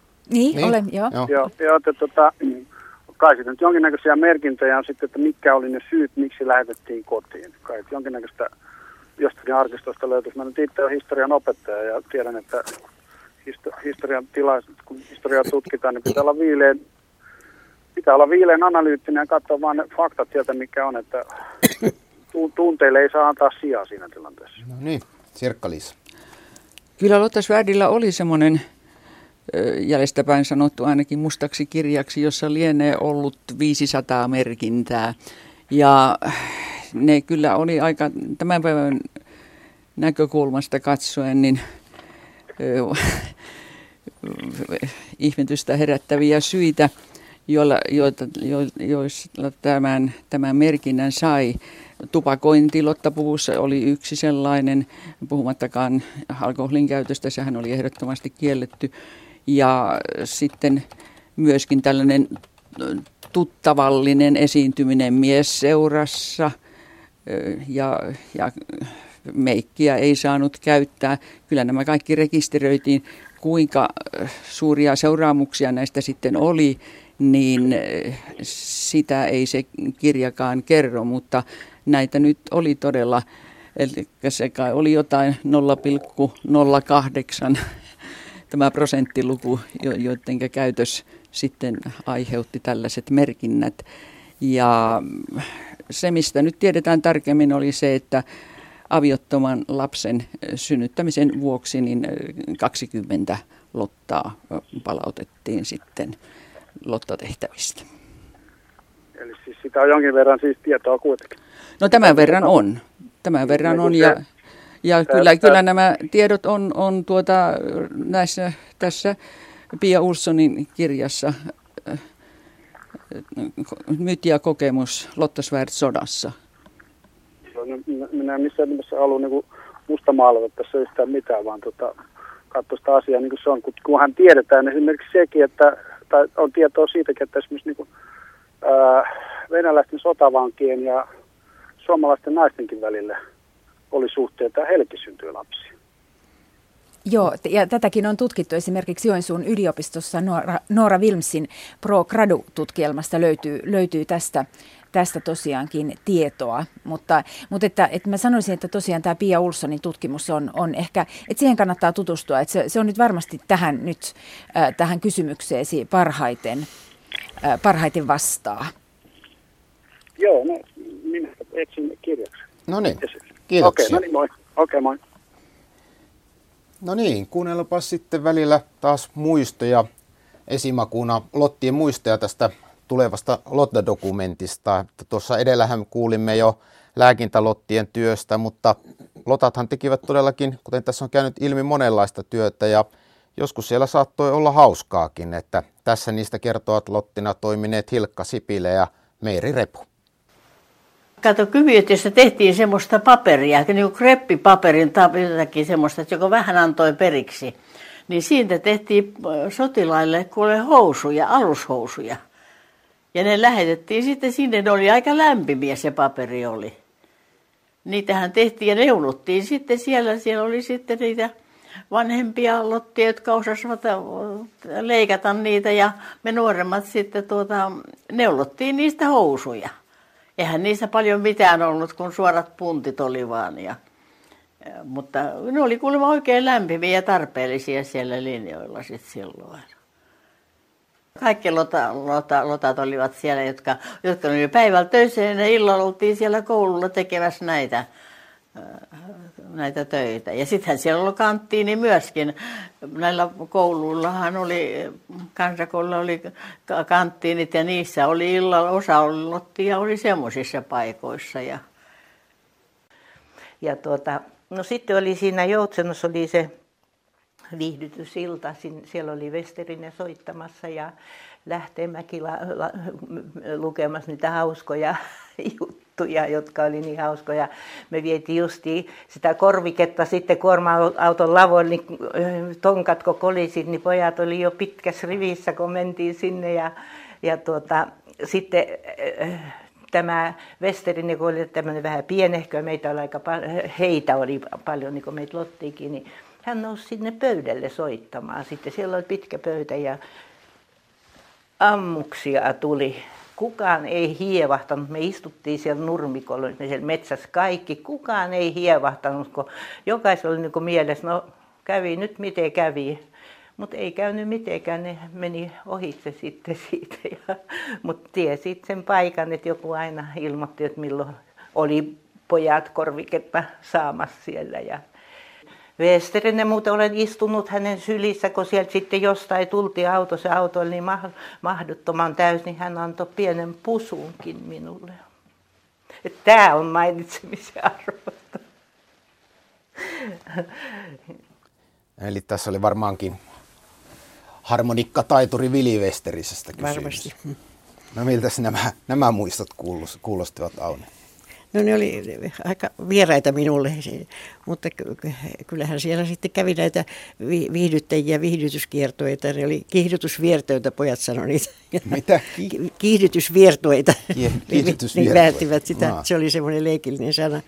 Ja kyllähän siis, siis ainakin siinä, siellä missä rykmentissä minä olin, niin mehän harrastimme kaiken näköistä. Siellä oli jostain syystä sinne oli saatu pianokin ja me lauloimme siellä ja meillä oli sitten oikein upeita itsenäisyyspäiväjuhlia, jossa esitettiin ohjelmaa ja ja kyllä totta kai meillä oli sitten tämmöistä vapaa-ajan juttua, että kyllähän me, kun pojat saivat, monet siis varsinkin, jotka olivat maatalonpoikia, niin ne sai voita ja vehnäjauhoja ja semmoisia, niin mitä ne niille tekivät, ne tulivat Lottalla ja pyysivät, että tehdään, paistakaa räiskeleitä ja sitten meillä oli aika usein sanotaan nyt kerran kahdessa viikossa ainakin, niin oli räiskeleilta.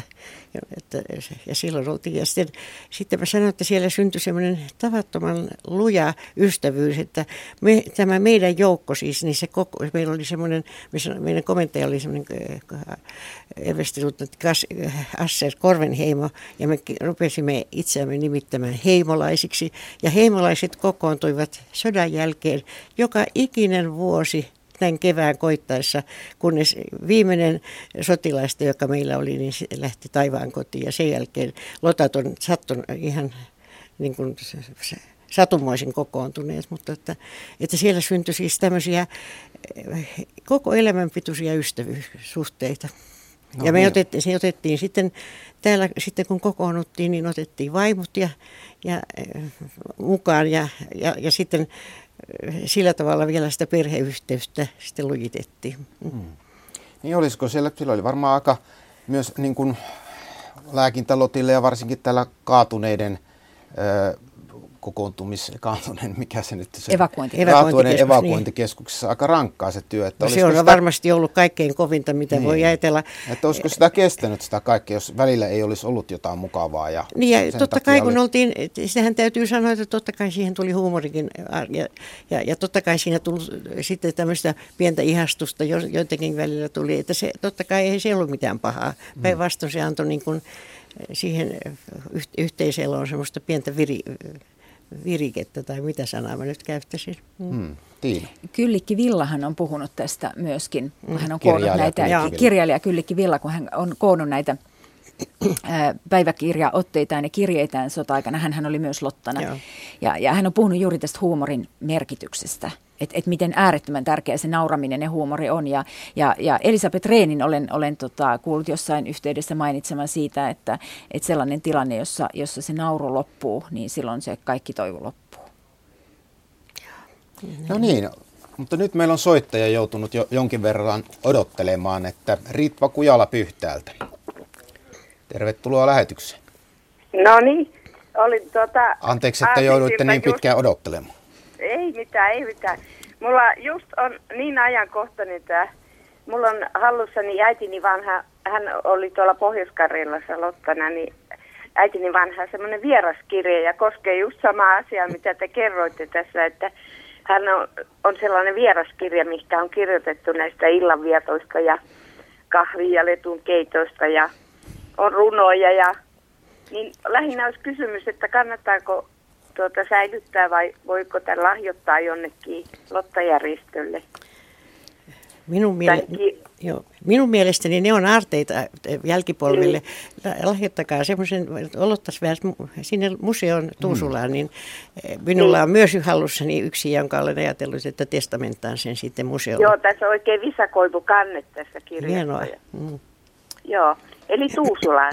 Tuusulaan. Joo, tosiaan tuo Lotta-museo niin tallentaa aktiivisesti kaikkia näitä sotien, niin. lottien ajan tarinoita ja ihan tosiaan teille ja kaikille muillekin, niin, niin tuotte, jos kotona niin. on tämmöistä lotista kertovaa materiaalia ja onko haluatte, että tosiaan ihan varmasti säilyy sitten niin tulevaisuuteen, Joo. niin sehän on tutkijoiden käytössä ja äh, tietysti osa niistä nyt sitten saattaa päätyä ihan näytillekin, niin Syvärannan Lottamuseo ja annanpa tässä nyt puhelinnumeronkin 09 274 1077 ja, Joo. ja sähköposti on info at lottamuseo.fi ja sitten www.lottamuseo.fi löytyy noin nettisivut, sieltä löytyy nämä tiedot. Niin tämä on ihan oikea paikka ja varmaan ovat kiitollisia Joo. kaikesta Täytyy tällaista vielä mainita, että tämä kirja loppuu siihen, että kun hän tapasi isäni ja sitten meni naimisiin, niin hänen Lotta aikansa sitten loppui siihen, että ihan mielenkiintoinen. Missä hän tapasi isän?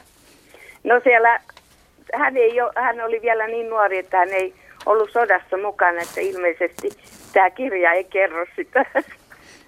Joo. Mutta että kovasta on lettuun paistettu tai, ja kahvin korviketta, että ei kahvi ole ollut. Joo, ja sitten ilmeisesti kun korvikekin loppui, niin Vastike. vastiketta. Joo. Että... Joo. Eli että korvikkeessa oli vähän kahvia, mutta vastikkeessa ei ollut enää sitäkään. Joo. Joo, kiitoksia. Kiitos, kuulemiin. Kuulemiin. Niin tuossahan äskeisessä ääniklipissä niin kävi ilmi myös, että sitä Lotta työttiin ilmeisesti siellä tehtaassa tehtiin myös sivutyönä iltaisin, että se ei ollut välttämättä sellaista sitten, että mentiin, mentiin tuota ihan koko päivä toimisiin, vai tapahtuiko tämänkin, että sitä tehtiin vähän niin kuin vapaaehtoistyönä il, il, il, iltas, ilta-aikaan?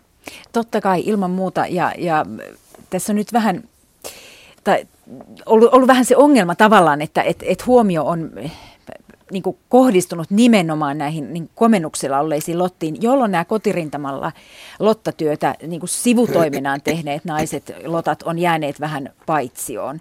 Ja, ja täytyy kuitenkin muistaa niin kuin kaiken kaikkiaan tämä kotirintaman merkitys, joka oli aivan niin kuin äärettömän tärkeä tämän, tämän, niin kuin tämän sota, Suomen sotaponnistuksen kannalta, että ilman kotirintamaa niin, niin ö, sodasta ei olisi tullut mitään. Mm.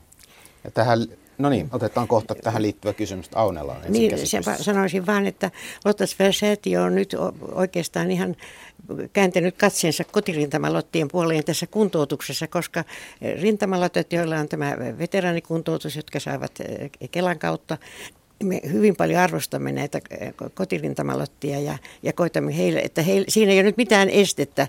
He voivat hakea ihan, ihan rauhassa. Joo, mutta tähän liittyy tämmöinen yksi nettikysymys, joka on tullut, että kai oli muitakin naisjärjestöjä, esim. Punainen Risti. Mm. Joo, toki.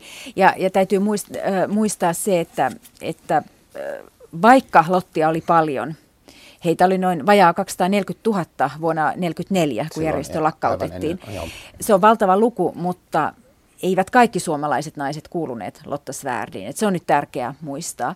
Ja monet naiset kuuluivat muihin naisjärjestöihin, kuten Marttoihin, sotilaskotisisariin, jotka kaikki tekivät sit oman osuutensa sodan aikana. Ja se on varmasti nyt tärkeää, tärkeää myös, että, että enemmän, entistä enemmän niin tutkimuksenkin puolella kiinnittää huomiota näihin naisjärjestöjen ä, keskinäisiin suhteisiin ja siihen yhteistyöhön, mitä tehtiin.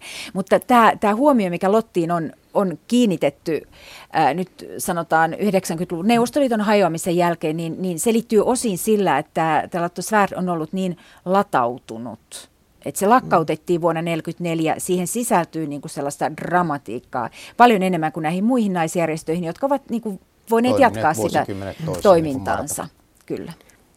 Ja sitten oli paljon sellaisia naishenkilöitä, jotka tekivät samaa työtä kuin Lotat tai joku muu järjestö. Ja ne ovat nyt olleet vähän katkeria siitä, että hei, mm. heitä ei kukaan auta. Katsotaan nyt, mihin, mihin, tätä, mihin meidän rahat riittävät ja mitä todella. Että kyllä me, toistaiseksi meillä on se kriteeri, että pitää olla Lotta. Mutta tai, kun mennään eteenpäin. Tai pikkulotta. Mm, tai pikkulotta, niin Lotta kuin Lotta. niin, niin, mutta että on tullut monta, monta sellaista hakemusta, jotka ovat siitä katkeria, että kun he on ihan samaa työtä tehneet, mutta he eivät ole kuuluneet. sirkka Niin, kyllähän Lotistakin su, suurin osa oli kotirintamalla mm. ja tietysti hyvin tarpeen sielläkin, mutta ja varsinkin silloin lakkauttamisen jälkeen sitten, niin aika monet hakeutuvat juuri Marttoihin ja muihin naisjärjestöihin ja, ja sillä tavalla jatkoivat tätä järjestöelämää.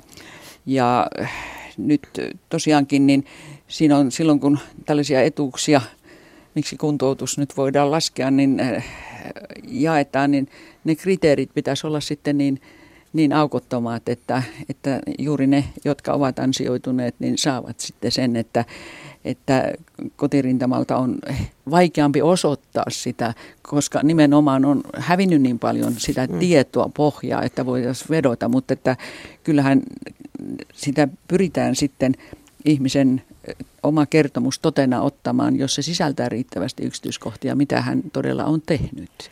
Ja niin kuin Marski aikoinaan sanoo, että niin kauan rintama kestää, kun kotirintama mm. kestää. Että olivatpa he sitten Lottia tai muita, niin heillä kaikilla on ollut tehtävää siellä kotien ympäristössä. Hmm.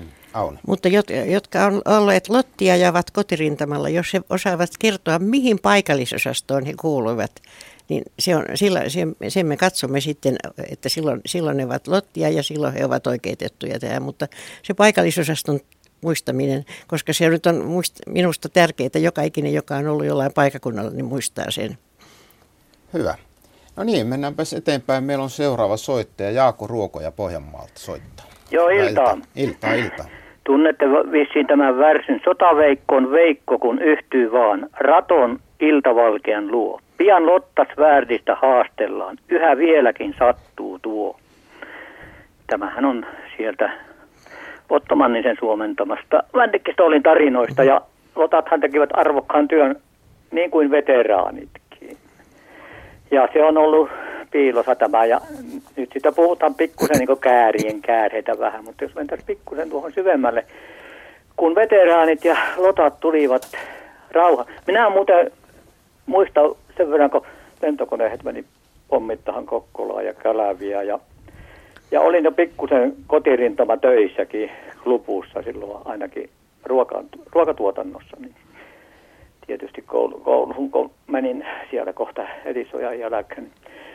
Niin veteraanit 70-luvun alussa nostivat pikkusen päätään auran sarvista ja, ja lotat tulivat työ, töistä ja navetasta, niin miten yhteiskunta nykyisin suhtautuu, yhteiskunta, puolueet ja hallitus? Silloinhan pääministeri tokaisi Paasio, että miksi menitte veteraaneille.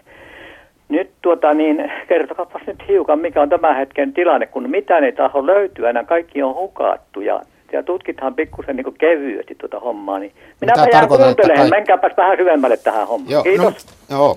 Hei. Hei, no olisin kysynyt, että mitä hän tarkoitti, että kaikki on hukattu, mutta tuota, tässähän tätä arvostusta jo vähän kyllä sivuttiinkin, mutta tiedän. Joo, äh, tosiaan niin kuin alussa tuli jo puheeksi tämä arvostus ja, ja, ja siinä toin esiin sen, että on ollut näitä erilaisia vähän niin kuin aaltoja tavallaan. Ja, ja nyt sitten Neuvostoliiton hajoamisen myötä, jolloin niin kuin tästä, tämä sota on noussut niin kuin tämmöisen kansallisen muistin keskiöön, sota-aika, talvisota, jatkosota, niin sitä myöten myös lotat on saaneet sitten paljon huomiota.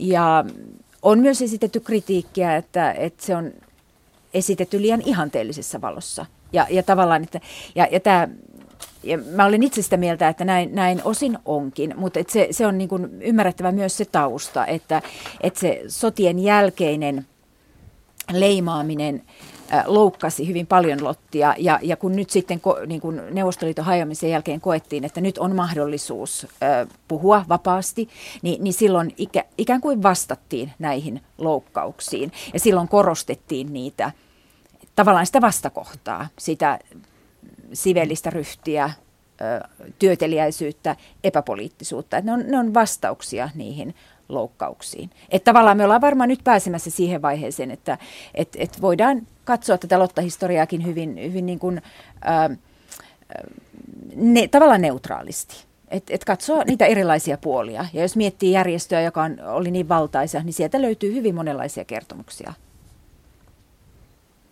Hyvä. Sirkka-Liisala on vielä.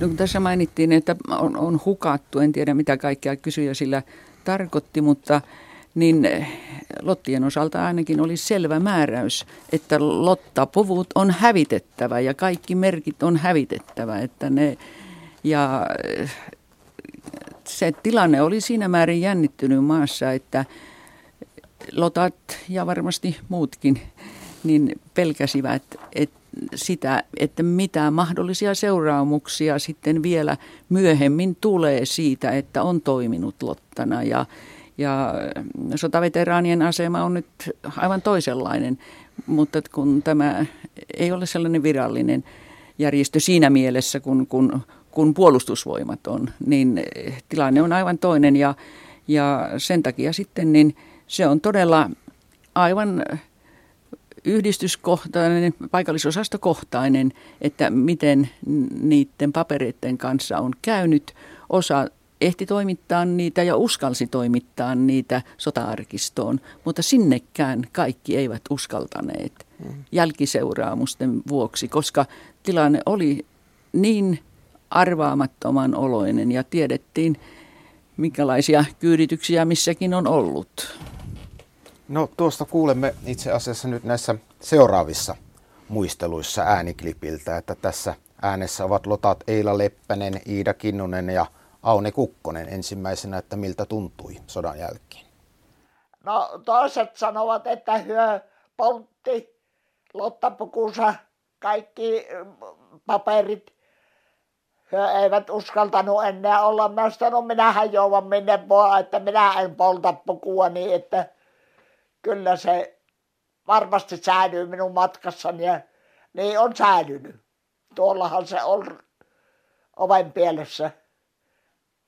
Minä kuuntelin kerran sitten, on semmoinen toivekonsertti, niin joku Lotta sitten Konneveeltä vielä ilmoitti, että en polta Lottapukua niin, että minä pidän sen muistona, ei sitä, ei sitä tule sen kummempia seurauksia, vaikka hän pitää, että oli samaa mieltä kuin minäkin.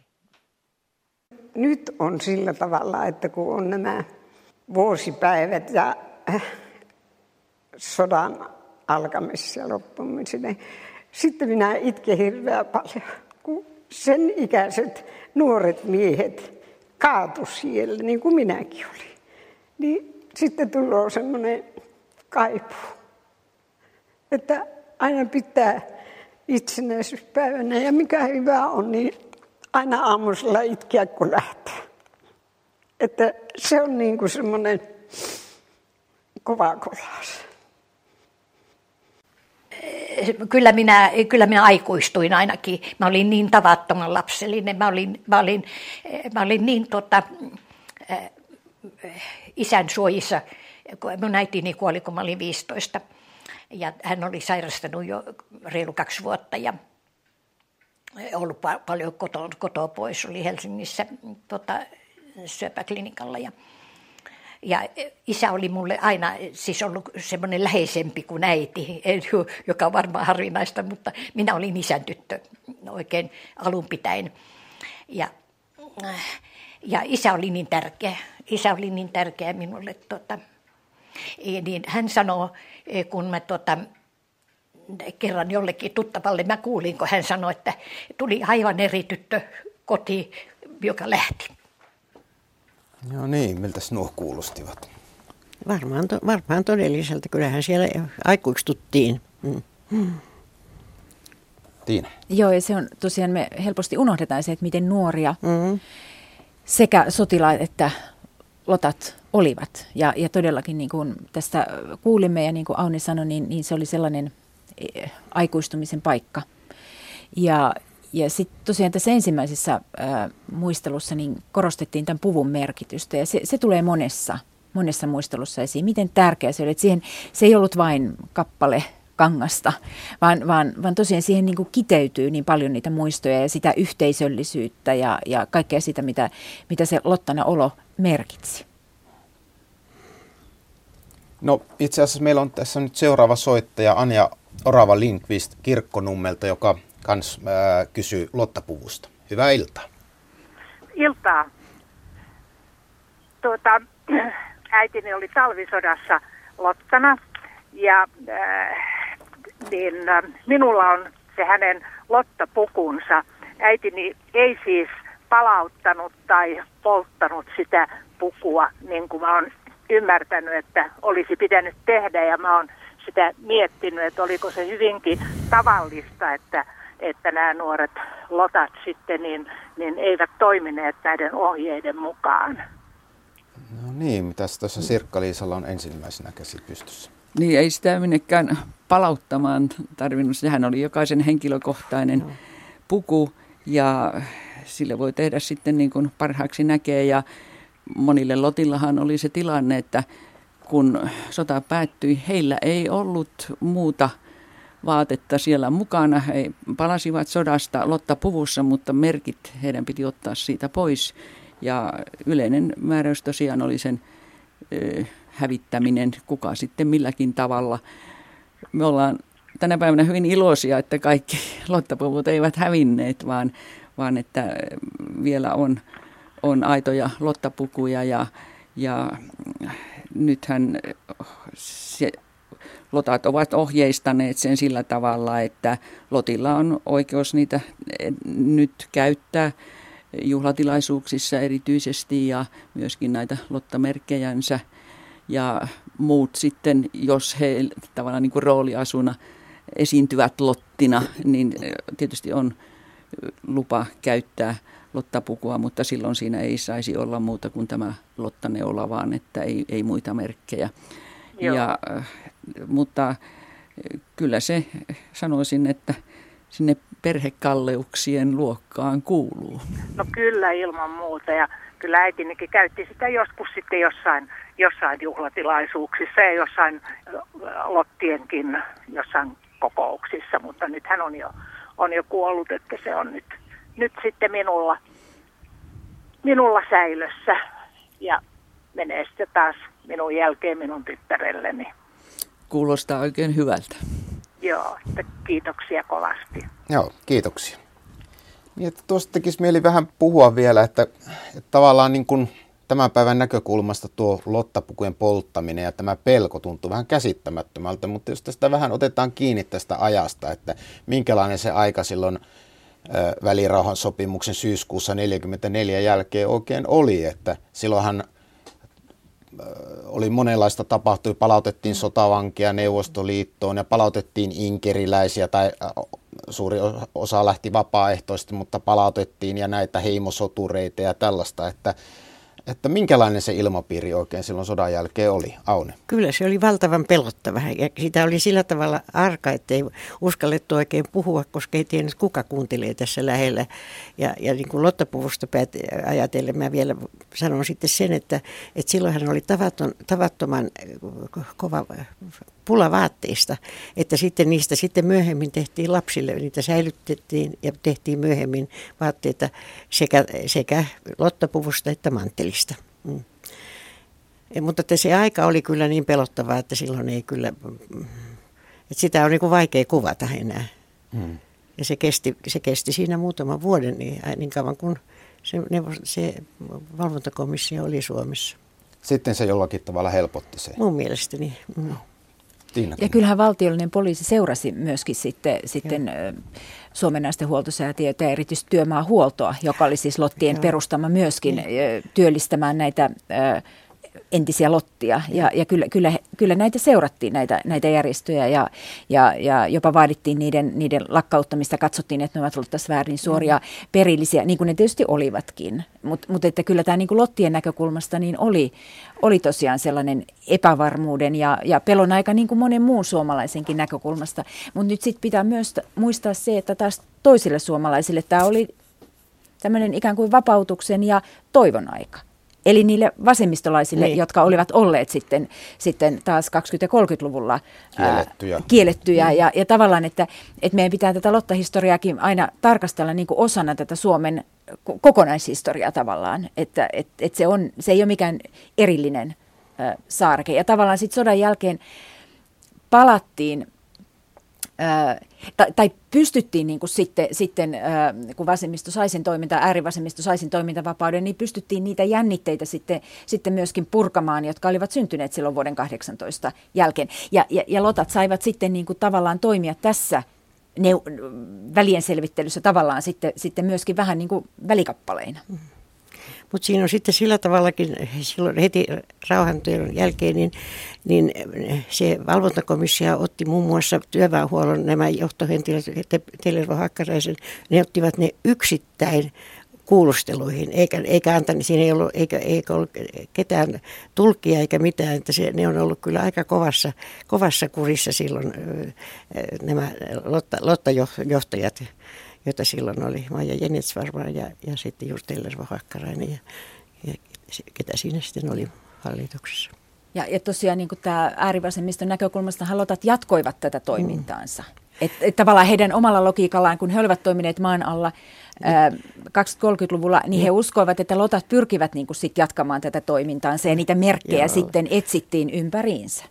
Mutta yksi asia, joka niin kuin minun muistissani on, että ennen, ennen sotia puhuttiin aina vapaussodasta ja kapinasta. Ja koskaan puhuttu sisällissodasta. Et silloin se tuli siis niin kuin vasemmiston taholta tämä meidän vapaussotamme, se tuli sisällissodaksi. No sekin, niin. sekin on historiallinen juttu. Niin. Niin, siitä, siitä sodasta on aika monta nimeä on, kyllä. On, Niin, mutta silloin ennen ei ollut kuin vapaussota ja kapina. Että se, kyllä, mm. joo. Ja kansalaissodasta puhutaan ja mm. nykyisin ehkä se sisällissota on se poliittisesti kaikkein neutraalein termi, jota historian tutkijat... Tai vuoden 18 sota. Niin. Tai vuoden 18 sota, kun on kaikkein poliittisesti korrektein termi tällä hetkellä. Kyllä. No, meillä, no, niin, meillä on seuraava soittaja, Matti Mykkänen. Hyvää iltaa. Hyvää iltaa, hyvää iltaa. Mielenkiintoista ohjelmaa ne kuuntelee. Hienosti soljuvaa ohjelmaa. No kiitos, kiitos. aiheesta. No mm, varmaan odotat kysymystä tai odotat, että, että äitini oli Lottana Lapissa. Ja, ja se kirvoitti oikeastaan, kun kuuntelin tuota teidän ohjelmaa tuossa muuta puhutelessa, että hän kertoi elinaikanaan paljonkin muistoja tietenkin monesta muustakin, mutta sota-ajasta Lottienkin toiminnasta ja heinäkuisista tai retkistä heinä, heinäreen kyydistä ja niin edelleen paikkakunnan toiselle pakoon sotaan. Mutta kysyn, millainen tilanne oli teidän Lapin, teidän mielestänne Lapin Lotilla ja erityisesti jatkosodan, eli oikeastaan niin sanotun Lapin sodan aikana 1944-1945 se oli. Siitä on toki tehty useitakin kirjoja, mutta ne eivät ole ää, suoraan dokumentteja, vaikka, vaikka pohjana on, ovat tietenkin olleet hienot lotat ja, ja, ja saksalaiset täällä Lapissa. Itse asun nykyään Rovaniemellä siellä Helsingin, Helsingissä alun perin ollut, niin muun muassa Paha Morsian lienee ollut ensimmäinen kirja, joka teki äh, Lap, Lapin Lotista äh, juttua julkisuuteen joskus, olisiko sitten parikymmentä vuotta melkein aikaa jo, mutta millainen tilanne teidän mielestänne oli tosiaan Lapin Lotilla täällä, täällä, täällä pohjoissa silloin 44-45 ja tietenkin myös sodan jälkeen? Niin, no siis marraskuussa 1944 hän tämä tuota, järjestö lakkautettiin ja Lapin sotahan oli vielä silloin käynnissä. Onko meillä tästä nyt siitä tietoa? Että Mutta mä tarkoitan lähinnä sota-aikana. Sota-aikana. Siinä loppu vai, siinä niin. loppu, jos teillä on jotain käsitystä siitä, olen lukenut kirjoja näistä. Kyllä, kyllä. Sirkka Liisalon käsi pystyssä. No, perustuu myös kirjoihin ja lehtiartikkeleihin. Heillähän oli se vahva tehtävä sitten, sitten huolehtia tästä Lapin evakoinnista ja, ja sehän oli käytännössä katsoen kokonaan lottien varassa ja, ja siinä kyllä sitten ei katsottu vielä, että tapahtuuko se missä vaiheessa lakkauttamisen nähden, että jonkunhan piti siinä väestöä auttaa ja, ja, ja se oli todellinen voiman ponnistus.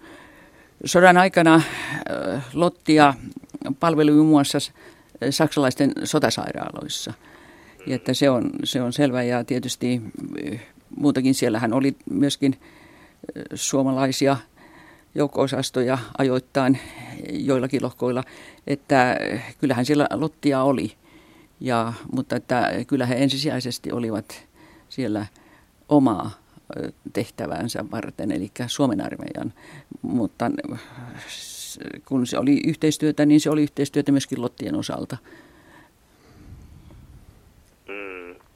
No mm, joo, niin, niin tuollaistaan se oli, mutta et, mulla vielä herää kysymys, onko teillä syvempää tietoa siitä, että en, en kysy, no, no kysytään suoraan suhde saksalaisten kanssa, koska minun käsitykseni mukaan, mitä olen saanut, jakautui. Toivet oli, toive, toiset pidivät heitä hienona, toiset inhosivat. Mikä se käsitys teillä on? Siis lotat, toiset rakastivat, toiset inhosivat. No, Tiina Joo, mä en, en valitettavasti nyt tuohon kysymykseesi osaa, osaa vastata, ö, mutta totean ihan vain yleisellä tasolla, että tämä varmasti tämä kysymys ö, Lotta Svärdin ja saksalaisten suhteista on sellainen, jota ei ole riittävästi ö, pohdittu.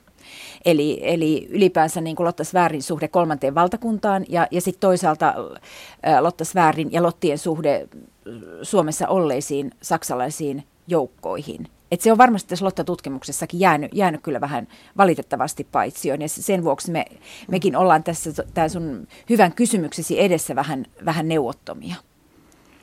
No olen samaa mieltä toimittajana tai ihmisenäkin, että tutkimus tuosta kolmanteen valtakunnan ihmisten suhtautuminen siihen, siihen tarvitaan vielä enemmän. Se on paljon monipuolisempi, luultavasti näin uskon. Joo, eli jatkotutkimuksen paikkaa siinä. Näin on ja kiitoksia tämä, niin no sanopa vielä kiitoksia Lotille. Kiitoksia. Sirkka Liisala on vielä jotakin tähän.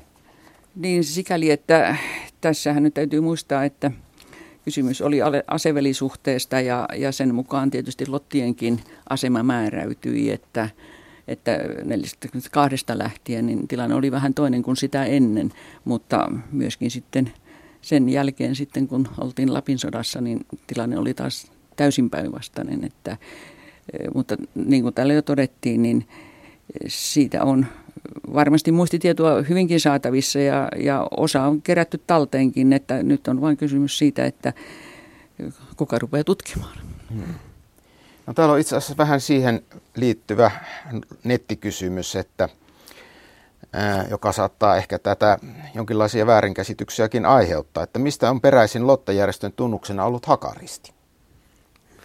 No sehän on, sehän on ikivanha. Hmm se, se on, sitähän on, missä kaikki, muistat, muistatko siinä ainakin, Suomen Karjalassa ainakin on ollut se, ja se on onnen ja, ja, ja mikä se toinen, minkä symboli se on ollut silloin, että se, sehän on, se, se ei ole, se ei ole mitään tekemistä natsien kanssa. Eli se on ollut silloin jo järjestön perustamista 21, on, Niin sehän on ihan antikin aikainen niin, tällainen hyvyyden ja, ja, ja puhtauden symboli ollut. Ja, ja nyt Lotta Svärt-järjestön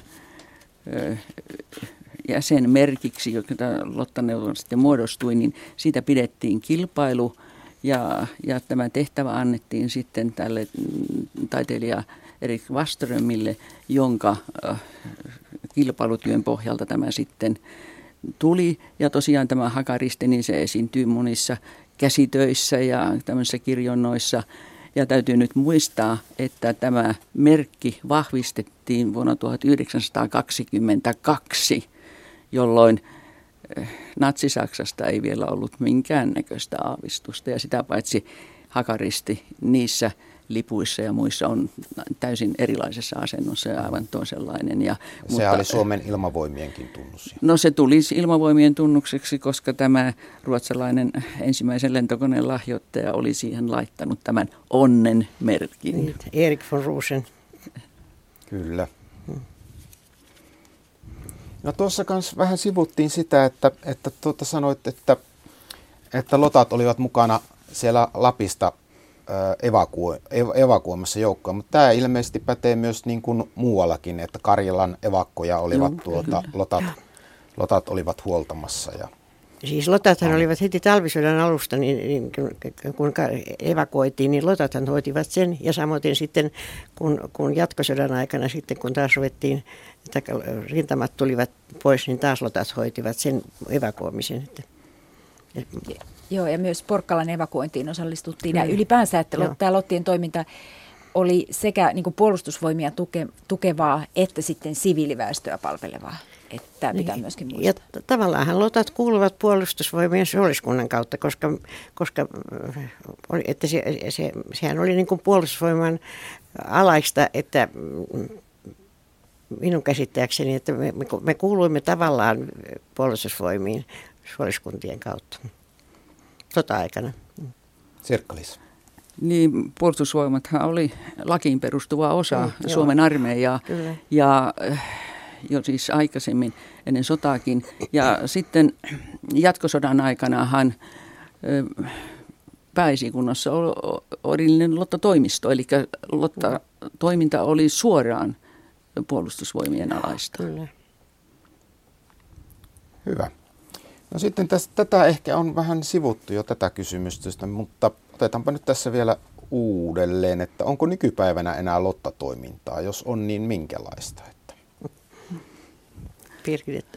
No, ei, ei, ei varsinaista siinä mielessä kuin mitä, mitä Lottien toiminta silloin oli, mutta että niin kuin tuossa jo mainitsin, että Naisten valmiusliittohan järjestää tällaisia kriisin liittyviä kursseja erilaisia ja, ja myöskin sitten eh, tämä eh, nimitys, jossa nyt Lotta-sanaa kulkee, niin, tuota, niin se on sitten tätä perinnetyötä. Ja, ja että ja se kattaa sitten kaiken aineiston keruusta, juhlien järjestelyistä, lottien kuntoutuksesta, virkistystoiminnasta. Tätä kaikkea on sitten näiden nyt olevien lottaperinneyhdistysten ohjelmassa.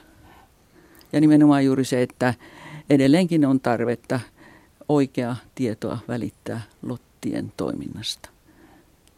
Minkälaisia tapahtumia tässä esimerkiksi Lottaperinneliitolla on, on tulossa? Voiko sinne osallistua kuka tahansa? Ja... Osaan voi ja osa on tietysti sitten jäsenistölle ja liittohan nyt on tänä vuonna, kun tuli 20 toiminnan vuotta täyteen, niin järjestänyt juhlaseminaarin, joka samalla oli myöskin Lotta-johtaja Fanni Luukkosen 130-vuotisjuhlaseminaari. Ja, ja meillä on sitten vuotuinen tapahtuma on liittokokous, joka kiertää eri puolilla Suomea. Nyt on tänä vuonna Porissa ja siellä on sitten se on kokouspäivä on lauantai ja sunnuntaina on sitten Jumalan palvelus ja päiväjuhla ja nämä on kaikille yleisölle niin vapaita ja toki erittäin tervetullutta, että tullaan ja, ja mieluummin myöskin, että jos nuoria tulisi sitten vanhempiensa mukana, niin sen annoin suuren arvon sille. Hmm. No meillä on runsaat viisi minuuttia vielä tässä jäljellä, että, ja seuraava soittaja on linjoilla Markit Kovera Hattulasta. Hyvää iltaa. Täällä on Markit Kaveen Hattulasta iltaa Aha, vaan. Ja kiitos mielenkiintoisesta ohjelmasta. Kiitos, kiitos. Minun anoppini palveli Lottana Karhumäessä ja hän kertoi sieltä paljon erilaisia asioita. Ja hän sanoi, että hän ei muista suuria pelontunteita, mutta ahdistusta kylläkin, mitä tuleman pitää. Mä olisin kysynyt nyt siellä vastaajilta, kun rintamalla palveltiin Lottana ja oltiin kovasti nuoria, mikä on tullut tässä esille monen kertaan, ja senhän toki kaikki tietää, kumpi oli voimakkaampi tunne, pelko vai velvollisuus?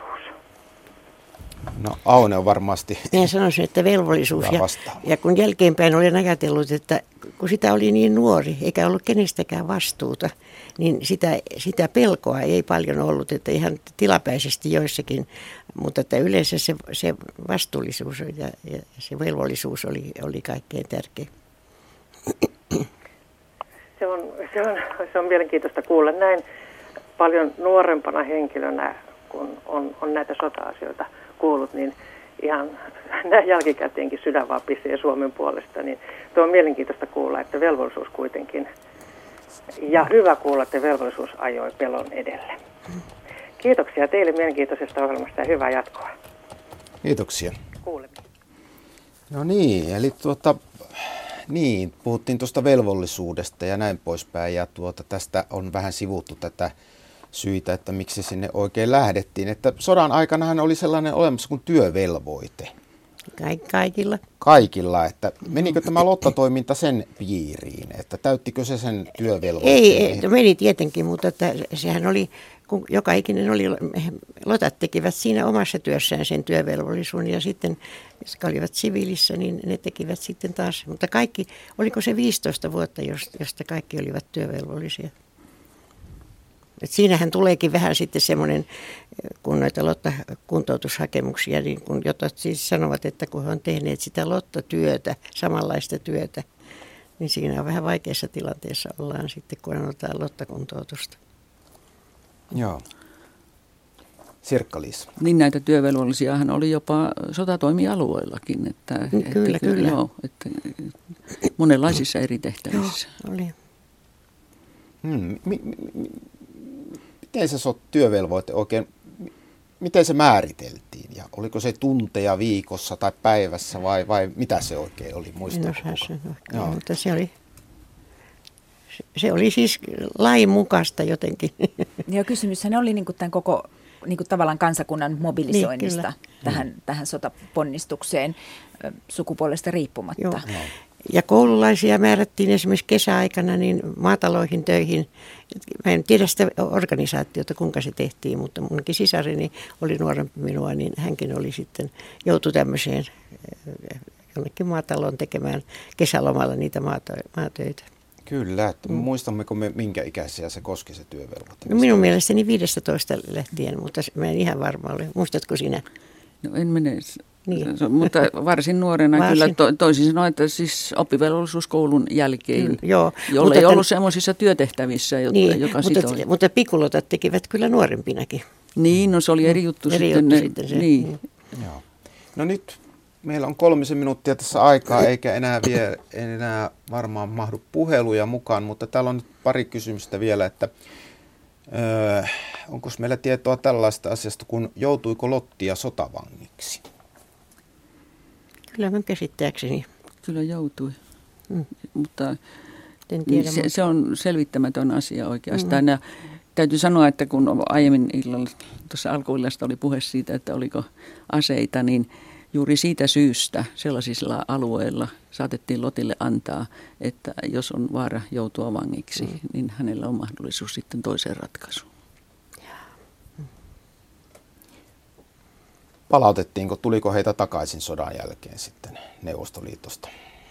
Sieltähän tuli suomalaisia sotavankeja 40-luvulla ja varmaan vielä 50-luvullakin, että muistatteko, että olisiko lot, En tiedä, mutta semmoinen kirjahan on, jos, joka, jos siitä tutkijat löy- saisi löytyä, mutta minä, minä olen kuullut. Kysymys on varmasti kyllä yksittäisistä kohtaloista. Niin varmaan, ihan näissä, näissä tapauksissa. Joo, mm-hmm. kyllä. Meillä on tässä parisen minuuttia aikaa vielä ja, ja tuota, katsotaanpas tässä vähän netistä, että mitäs kysymyksiä täällä vielä olisi vastaamatta.